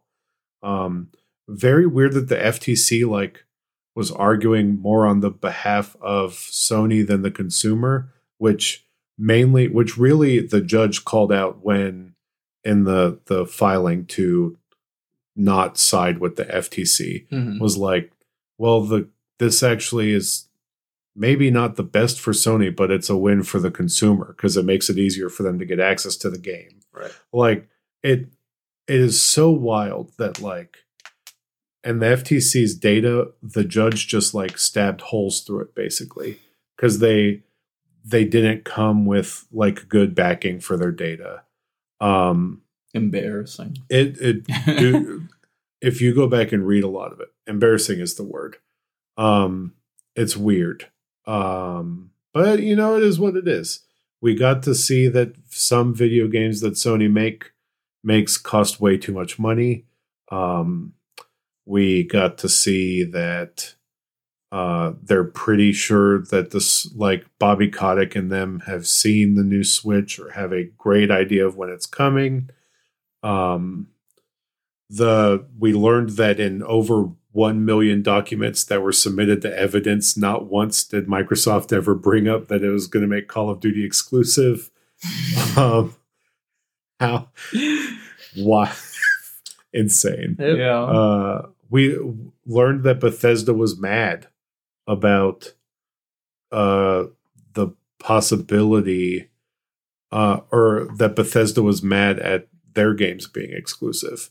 Pete hines wasn't happy about that uh which is interesting. We learned that um apparently at one point Microsoft talked about uh, spending as much money in, in an effort to make Sony not exist anymore. Like that was the goal of theirs. well uh, yeah That's so crazy. but it's because it's insane because they got Microsoft got mad because what what led to a lot of this stuff too was what led to the purchasing of Bethesda. We also learned that in this is that Sony had bought Deathloop. Basically, they had bought Ghostwire Tokyo essentially, and they had, I guess, were in advanced talks to get Starfield exclusive to. Yeah. And Microsoft's like, well, we're not playing this None game anymore. We will buy you. We won't. You. We're gonna. And that's the other thing. The judge said that Sony does the same thing, Yeah. but they just don't buy the studio. They just buy the game. Yeah. And which is wild. Um, it is different at the end of the day, but it is yeah. It still leads to the same result. though. Exactly. Um, so it's interesting. Lots of interesting stuff. Um, it- it's so weird. Uh, because I'm not a lawyer, and I but I read these things. I've watched a lot of YouTube videos of people parsing the data and stuff, and um, hopefully it's almost over. Uh, next it'll be the overseas courts, uh, the the UK, because the EU's fine with it. It's the UK that is mad. Um, but In all likelihood, it'll go through. yeah, Yeah. it'll go through, and then uh, you can get Call of Duty on Game Pass probably somehow. Uh, and I look like Boo Boo the Fool because Diablo. I bought Diablo four. Um, when I, I, bought, I bought. Madden. Yeah, yeah, very true. Um, that's almost done. Um, uh, let's talk about something that happened today besides the Microsoft thing. Um, Limited Run Games decided to make a series of increasingly weird announcements between today Oh and yeah, yesterday. they've had like a was crazy. convention, or not a convention, like a showcase thing. oh, really? Um, yeah. I, Uh, Tomba, Yeah. My pink-haired boy. Yes. Tomba? From yeah, it's a platformer. Excuse from, me, for from, say uh, it with respect. from Tomba. from PS One. The PlayStation One platformer Tomba. I don't know if it ever came out in America. It did. It did. I played it a lot on my demo disc. I did not ever play the real game. Maybe the real one didn't come out in America. It's, I mean, I played the demo There was also a Tomba too. Oh, It should have come out in America. It had an ESRB uh, oh well, there you go. rating. Tomba. You Yep. jump Wow. on pigs. It is uh God coming. bless. Is it, a, is it a remake or I- No, I think They're it's remastering it. okay? Remastering it. Um, Um, the Gex trilogy is coming. yeah. so I'm trying to figure out what Gex games I've played. This is where Mm. It's hard to tell. They're all very similar. I played the ones on the Nintendo 64, That's So I all think- they were. But then I played like a top-down one. top down. Oh yeah, I think there was a Game Boy one. That would make sense. That would make sense. There definitely Um, was. I played that one a lot. Yeah. I played that one more than the N64 ones. So this is, you know what? This is like when we were talking about Wave Race and I got excited and I was like, like the one on the Game Boy. Yeah. And you're like, I don't think that existed on the Game Boy. And I had to prove to Sith that Oh, Wave, Wave Race definitely existed on the Game Boy. Uh, I have that on my Retroid Pocket 3 Plus and I actually play it quite a bit. Uh, it's great. Um, Gex Enter the Gecko was on Game Boy Color. Yes, and that's Gex the Three one. Deep Cover Gecko. I'm thinking of Enter the Gecko. That's the one I played a lot. Yeah, I the think that was the like it was the second one. and I think that that's the one that was most uh, critically acclaimed. Yeah. But they're all fun. It's gonna be fun uh, seeing um, all of these dated movie references again. Yeah. Very Yeah. fun. Um, I don't remember much of anything from those games except the huge Titanic level. Um, I didn't play any of them, so I'm excited. yeah, yeah. they're great. Uh, part of the limited run thing was they announced their carbon engine, which I guess is like they have created a uh, in-house. It's like an emulator, kind of. Yeah, it's Yeah. a it's like a system that helps emulators like run on modern consoles. Basically, uh, I guess it's it's probably their own emulator that they've developed. Yeah. Proprietary. So hopefully they'll be able to bring a lot more. Uh, I was actually thinking about this. I think that a lot, like we've seen, I think we're in a veritable renaissance of retro games coming to, um, and and not just like, you know, eight bit, sixteen bit retro, but like from all eras basically of Yeah. games coming. And I think, I honestly think that uh, most of these uh, announcements have to do with the fact that the Switch exists and that there is a very clear market among Switch owners for these games. Like they will release on Xbox and PS4, but I think like when they're developing, they're like, we'll put this on Switch, and a bunch of people will buy it on that. Yeah. Um, and so I think I think it's really cool that like it's it's just one of the I, the the great like the Switch was a, a huge market for indie games, and I think also for these kind of retro remakes. And it's like the perfect system for him, too. So I guess my next question is when do I get Chameleon Twist? Uh, That would be interesting. which I think I still think I'm like one of the only people that played I that game on the N64. I played both of them. Um, Um, but I remember not liking Chameleon Twist 2 because it like was an enti- entirely different game. I only ever played it, the first. it was one. like a uh, a platformer. I like that Force is having to Google these games. Un- Because he- Unfortunately, Chameleon a lot of these was- were before yeah. my time. Yeah, exactly. Um, but Chameleon Twist was a banger. Yeah, it was a kind of uh the kind of platformer collector. I'm barely older than Chameleon Twist and you one. and you you shot out your tongue and you could move it in directions and around corners and stuff and you used that I- to move around. I have such It was a and it was a weird it had a really weird tone and atmosphere. I have such a visceral memory of playing that game because it was I don't remember his name, but my only one of my friends had it and his house didn't have very good air conditioning and he lived on kind of a shoddy road. But I would go to his house and spend the night and we would just play N64 games and ride bicycles. And like it is like talking about Chameleon Twist is like triggering all of those Oh, things in my skull. Like Yeah, there's so many Um, weird random like- N64 games that I have like those kind of memories Yeah. of playing. um and i couldn't tell you like what i had for breakfast last week but i'm like i'm memorizing this kid's street like the road that and Uh, because of chameleon twist uh it's the magic of video games it truly uh, is. which is why it's terrible that like 80% of them are unplayable on yes, modern there was Yeah. there was that report that um like 87% of all games ever are not uh purchasable. Like you Um, just, there's nowhere to buy them. the the internet database actually within the next couple weeks is trying to get some of the laws changed um, around that uh, to try to make them more of a library than yeah. like Yes. type of thing. Uh, um, um, the completionist on yeah. YouTube, he is Yeah. games a in part of libraries. That'd be Um, awesome. Yeah, um, Well, 'cause, the like- uh, Jeff Grubb on he, he does a daily show in the mornings called the Game Mess, uh, and he's going to have someone from the internet database on the Someone show from the on Mon- internet. he's gonna have someone from the on on the show on this coming Monday if you're listening to this uh, to talk about it. Um, but it's important. Um, video game preservation is important. I'm I make a lot of jokes that like, no, why would I play that? It's an old game, or no, I wouldn't play that because I've already played it.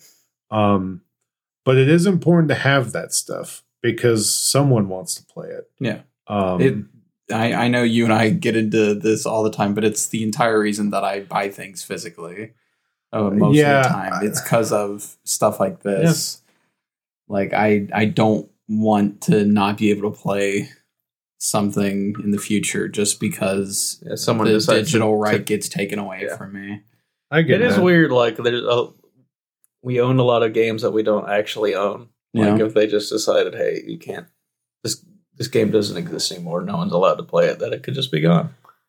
It's like that Disney Plus movie that I was actually Yeah. we were going to watch the the one with uh the crater movie. Yeah.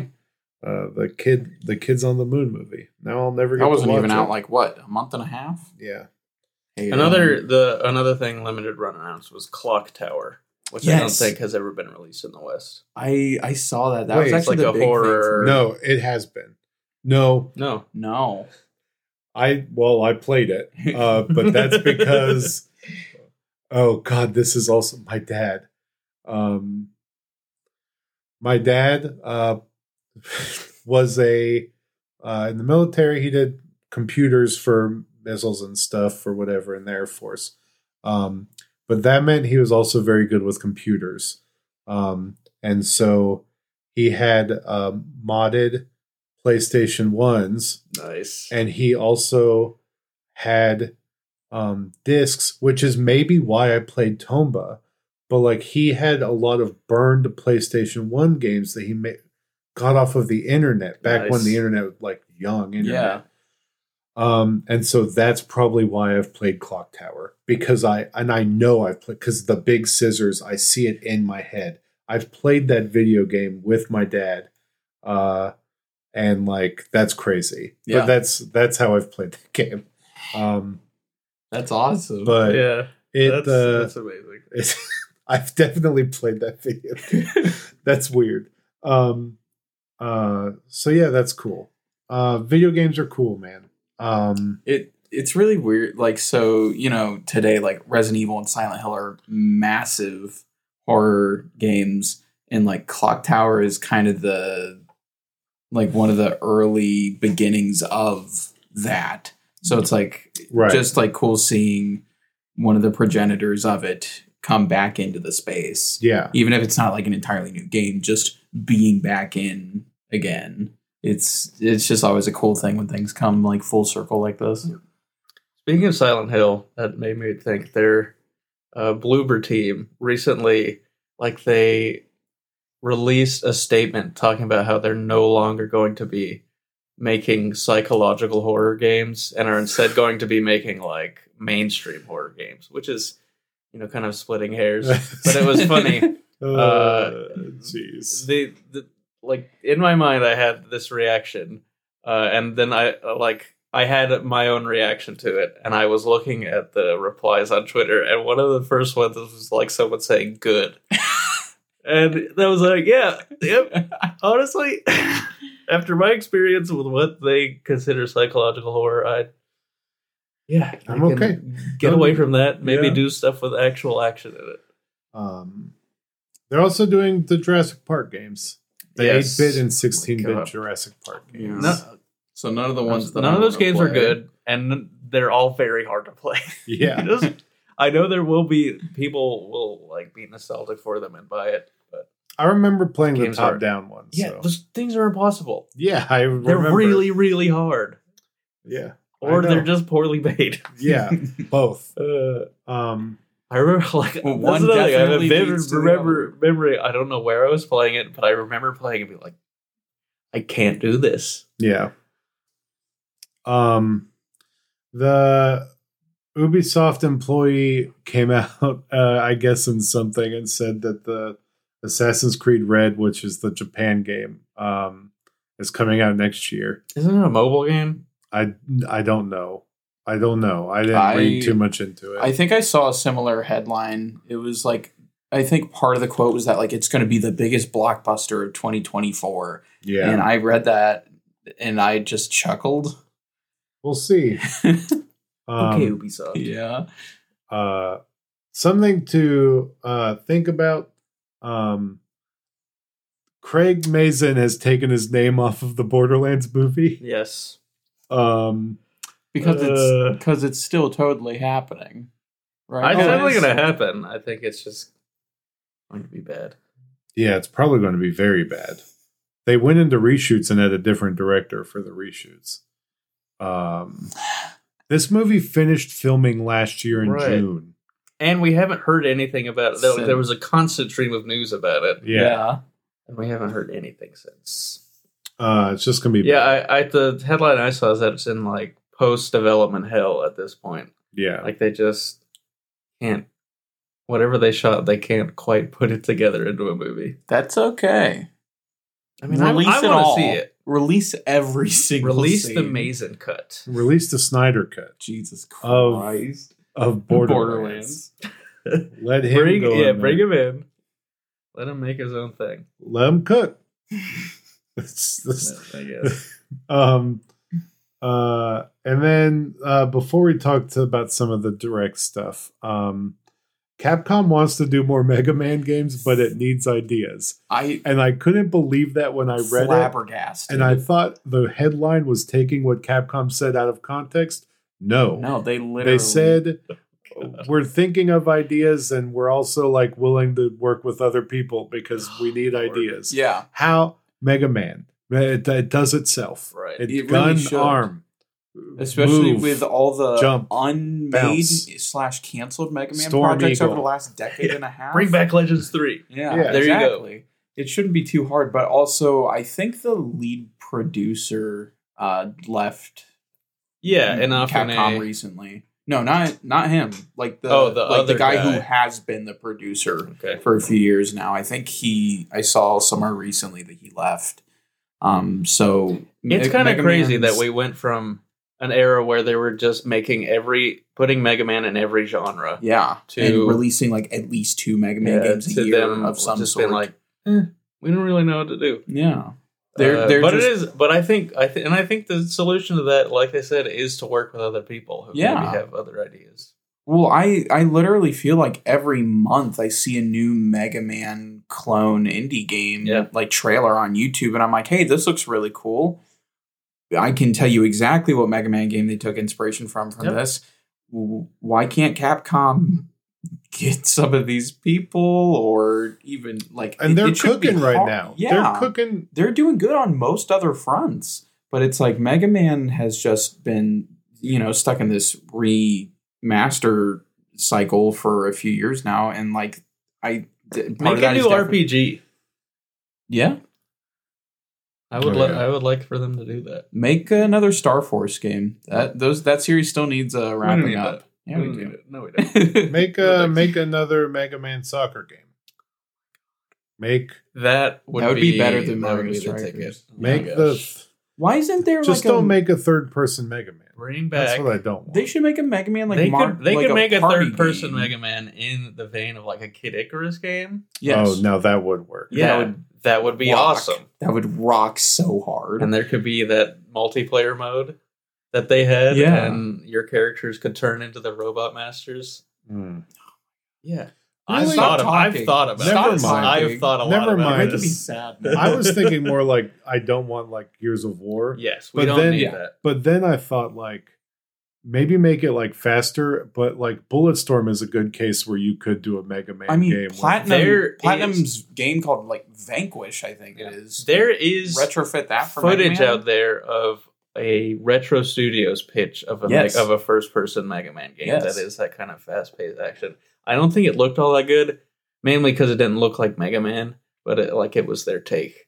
Um, but yeah, like I, it's it is hilarious that they're just like we don't know what to do. Uh, it's so frustrating I mean, you go back to your history, do that stuff again, um, or put them in a newsroom. Bring back Mega Man Battle and Chase, that awesome cart game. That was so good. Give us a Mega Man party, like a Mario Party. Oh, yeah, bring back game, Rock like- Board. Yeah, They had a party game. Oh my god, I. I don't know. It wasn't really a party game. It was uh, there is so much it was an they could NES do. game. So Yeah, board game games back then weren't I'm. so much party games. but I awesome. am still waiting for ZX3 because that's totally gonna happen. Bring back. There was this. Uh, hold on. I gotta pull up mmhp.net, the Mega Man homepage, because there was this on PlayStation yeah. in Japan only. There were these games called Super Adventure Rockman, which were like these narrative kind of um, Dragon's Lair type games with these like fully voiced stuff and these very long like animated scenes that you would interact with. Like, bring that. I would pay so much. give me the visual novel mega man Yeah. i would play it Yeah, There's, There's so, so much, you could do. There's so, many great so characters. Apparently, I did also see. So they're shutting down, um, whatever the app was X called, Dive, X Dive, but they are releasing a single player version of Yeah. it that you can pay. which I means I will finally check it out. Yeah, absolutely. There's uh, like all those. I- wait that I- game's real Yes, Yeah. it's been real. It finally always, came to America. And I've always down. I've always thought that game was like one of the.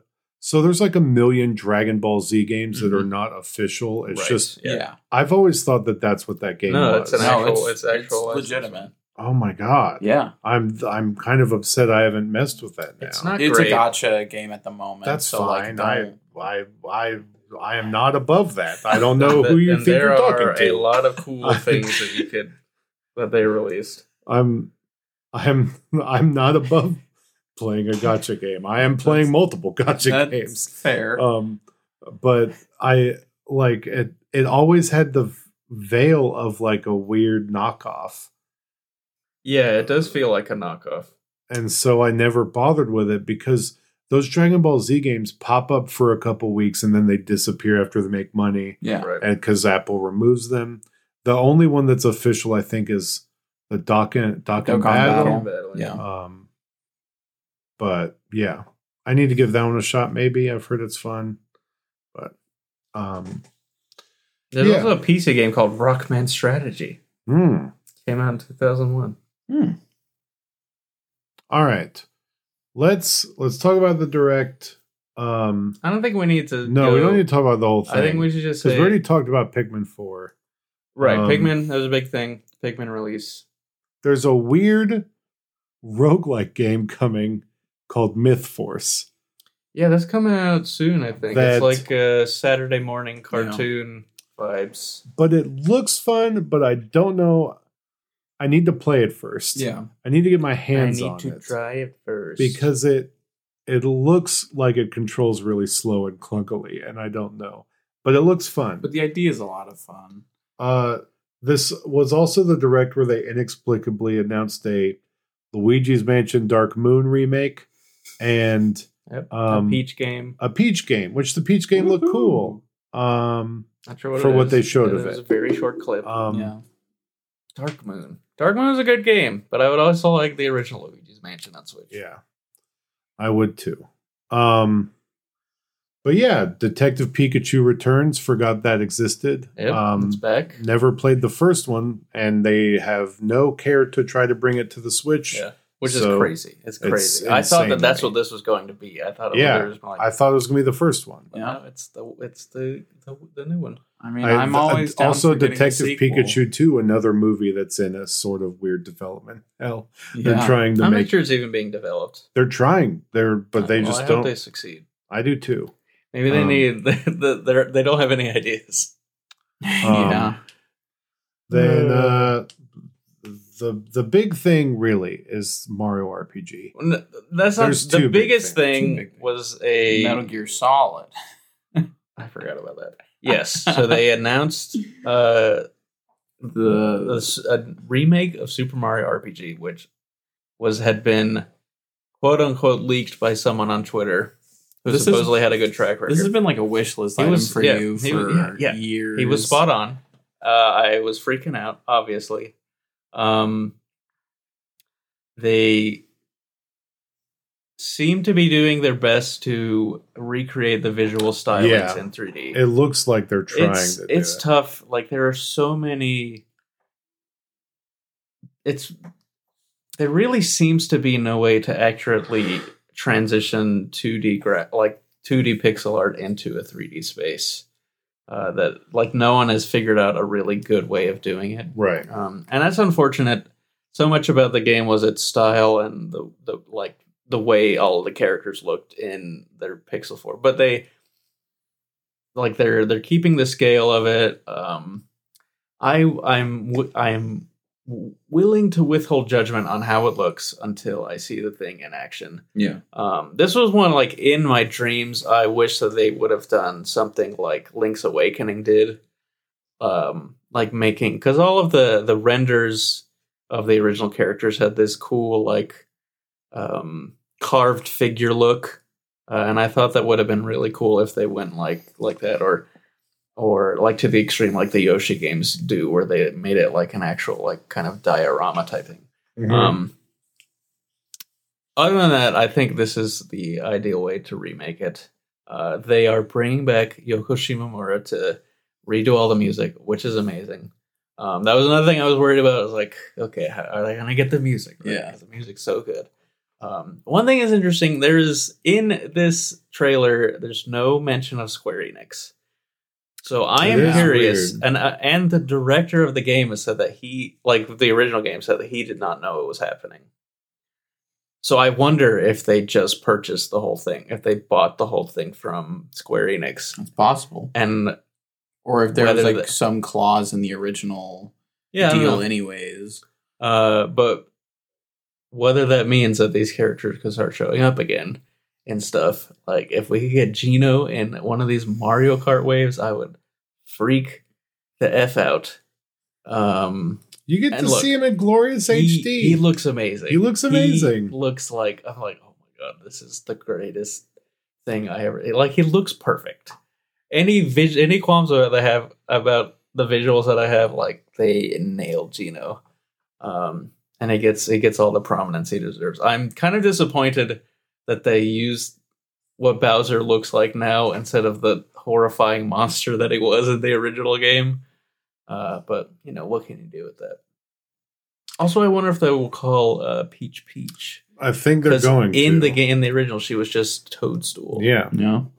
because it was before the Switch. Yep. So I don't know. It's coming out sometime this year, September maybe. I don't know. Yeah, I think it is Uh, September. Very excited. Very, Uh, very excited. I'm gonna be buying this My- physically. Me holding out all these Good. years has been It's uh, paying off. Yes. paying off. Uh, it's pretty funny. Like there was, I think, um, you know, every time that Nintendo would announce new games for Super Nintendo online, it's like no Super Mario RPG. Why the heck isn't this on? Yeah, and it's because This is that, why. that is a remake, Yeah. and so it kind of makes me want games to not show up on those things, so I can hold out hope that there's going to be a remake. yeah, So hopefully, Golden Sun never comes out. yeah. God, I I never thought I would hear such Uh, a it's blasphemy. it hurts to say, but I know Yeah. it's from a good place. Yeah, I, That's it, the- it- I get it, but it's still like still hurts. I feel like I don't know you. yeah, it, it hurt me to say it. Um, Um, then in any uh, other context, I would never say it. Um, then we The got other big thing. WarioWare Move It. That's not the other big thing. Yeah, but it is a big but thing. it's cool. It looks cool. It's a WarioWare Move It. It looks fun. Um, I like WarioWare. Yes. So, and it's gonna be better than whatever the last one was because Yeah. I didn't like that one that much. Um, yes, this looked like a, a, bit of a return to what we because the the last one had like the little people that you had to control. yeah, it was like a, just the games. but this one is more like a, a move it. Like it, you're, it's more like one two switch, but better. Um, probably. One two horse. Yeah, we don't need to talk about it. Um, Then uh, notably absent from the direct, a game Ooh, that they that they announced like a week before, like "Hmm, put this out, not touch it. But the um, big reveal, of course, was a new Super Mario platformer. Oh yeah, okay, there we go. Can't call it New Super Mario Bros. No, because it is it is just not a that. new uh, side-scrolling platformer. Shin Super Mario Brothers. Super Mario Brothers Wonder, which I think is a bad name. Um, just just get that out there right up the bat. It's a bad name. I'm But the curious to game- see what its purpose in the game is, though, because like Yeah. you know, Odyssey has Sure. a purpose for its name. this game looks really good. I love the So way the art. direction yeah, the art is really it. good. It, at a at a glance, you're like, this just looks like new Super Mario Bros. But then when you actually look, all of the characters are have their own little designs. Yeah, and they're they're, and they're there's not full- the full of usual unique Mario animations. model. Um, ooh, yeah, it, it it does look like they. I it's very nice to see that they have moved on from the horrible blandness that was the new Super Mario Bros. Oh, series. the- and it's they're- so they're flat. The finally homogeny. inserting uh, personality Life. back into these Characters. Yeah. Yeah, I, it's amazing that they were able to kill, not kill, but like sprite work has had way more character than what they did with New Super Mario. Bros. yeah. Bros. There was Yeah. like, and that just- also made the platforming suck. Yeah. It- like it made it feel like it had no weight or anything. And New I, I They're did games. not They're like games. those games at all. Uh, I kept buying them, thinking maybe I'll get it this this, time. or maybe the multiplayer will get me through it. And no, that's not how it works. They're bad games. Um, We can all admit it now. I've been saying it forever. listen, I've been saying they're bad. It does not stop me from buying them. um, but this one, yes. This is it. I think I think it's it. Yeah. Yeah. It looks like a final, like finally, hey, a game that feels like the old Super Mario Brothers games. Now, a lot of it's going to come down to feel. Like that was my big problem. If if those if the new Super Mario Bros. games had felt good to play, I could overlook the um blandness of them. Yeah. Especially since the first one came out on the Nintendo DS, and it's crazy that they just never updated the visuals. They're like, we'll just make these uh, models better, but keep all of the Keep same the direction, personality. the art direction the same every time. ridiculous. But yeah, it it's got uh, acid trips, Yeah, there's And- crazy, Oh my God. trippy long stuff. Mario, Yeah. and um, elephant Mario. so much. Yeah, Elephant Mario. That was the, the tag at the end of the trailer Yeah. was Mario Was- turning in, into an elephant. Republican Mario. We'll see, we can't say that He was unless there's already also a red. Donkey Mario, and which maybe would be That would be Luigi. gosh. it kind of it kind of uh, harkens back to the crazy transformations in uh, Yoshi's Island. and what what does Yeah. what does Elephant Luigi look like? Yeah, What does Elephant Peach Elephant Maybe Toad. maybe Bowsette will show up. Elephant Toad. Give me Elephant Toad. Little freak. Elephant Daisy. Daisy's playable. Yeah, We're here. We're thriving. Yoshi's playable separately. just and he can be ridden on, which is weird. Can you ride on other characters if Yoshi can be ridden on? yeah, Only I- Yoshi can. Can I jump on your back? Can Yoshi Uh. ride on Mario? Can they make a totem pole of characters I- like in that God. canceled Kirby game? what what went through the because games take time to develop, right? Yeah. I, I want to like workshop this. What came through that caused all of these studios to do this? We have Disney Illusion Island coming out, four player co op. I'm telling you, the Switch. It's the Switch. We effect. have the Sonic one coming out, Mario Wonder.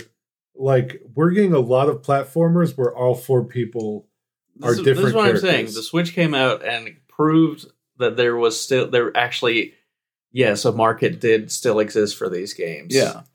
Yeah, I mean it's it's you're probably right, but yeah, I mean I'm excited. Yeah, it looked Uh, cool for sure. Again, really I'm. I'm not a huge fan of the Mario platformers. Uh, like I have nothing wrong, but there's nothing that grabs me in them. So I don't know if I'll get this game, but the fact that it has full co-op in it, Well, you know Uh, I'm gonna get it. yeah, Yeah. So- same. I haven't been excited for a Mario game in a long time, but this definitely. we haven't really had a Mario game to be excited. About. yeah, Yeah, that's fair. And I didn't not play a Odyssey. not yet, a side scrolling. game. Let's You, be you haven't played Odyssey, No. the game that Marianne has beat like four times. Come Yeah. on, man. Listen, it's on the list. Marianne is out gamering you. My girlfriend is out gamering me right now too. Uh, that's a whole separate Come conversation. Come on, Forrest. You call yourself a gamer? Name all games. I did, uh, d- uh, Name three. t- Tetris. Tetris 99. okay, Fake he's a real gamer. Tetris 3D. He didn't name That's all. Tetris Attack, coward.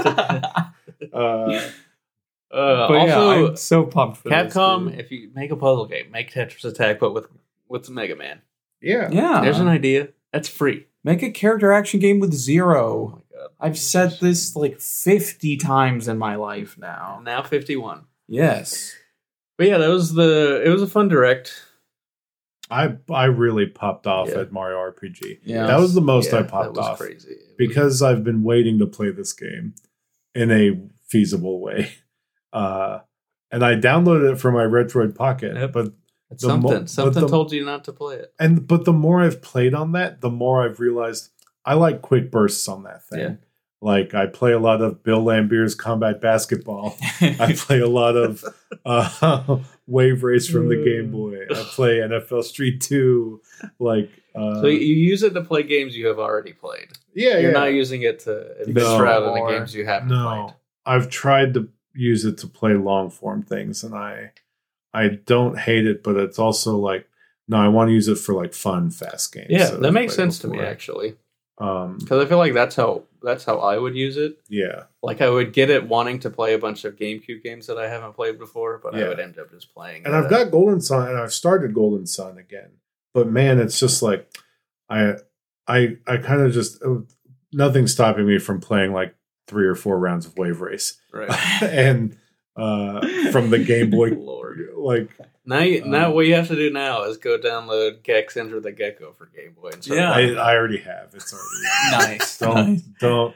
I went through that list and clicked every single one I could of my nostalgia Game Boy Advance game and Game Boy Color games, Nice. uh, including Pokemon Pinball.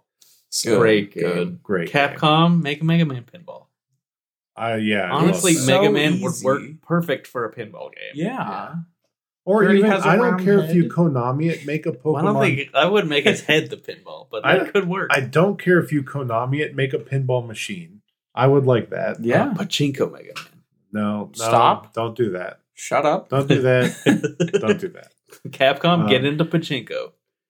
Trying to I'll get start strike- stop I will making video strangle games. you right here. Only make pachinko machines. Just don't tell Konami to do it because they'll be like, "Yeah, I guess you're right." You're right. I'm like, we just start making games again, but we could just make cutscenes for pachinko machines. Um, it's- but all right, well, we're going to be back on a regular schedule. I promise. hopefully, we have. hopefully this microphone does not have- explode. yeah. Um, man, I technology was really against us in that moment. Um, Yeah, amazing. that was a weird. That was a weird night. we sat down to record and we were jazzed. Yep, sat in front of the computer for like forty five minutes trying to make it work. Um, And it could not. No. Um, but we appreciate you listening. Uh, and we will be back with you next week. Goodbye. Later. See ya.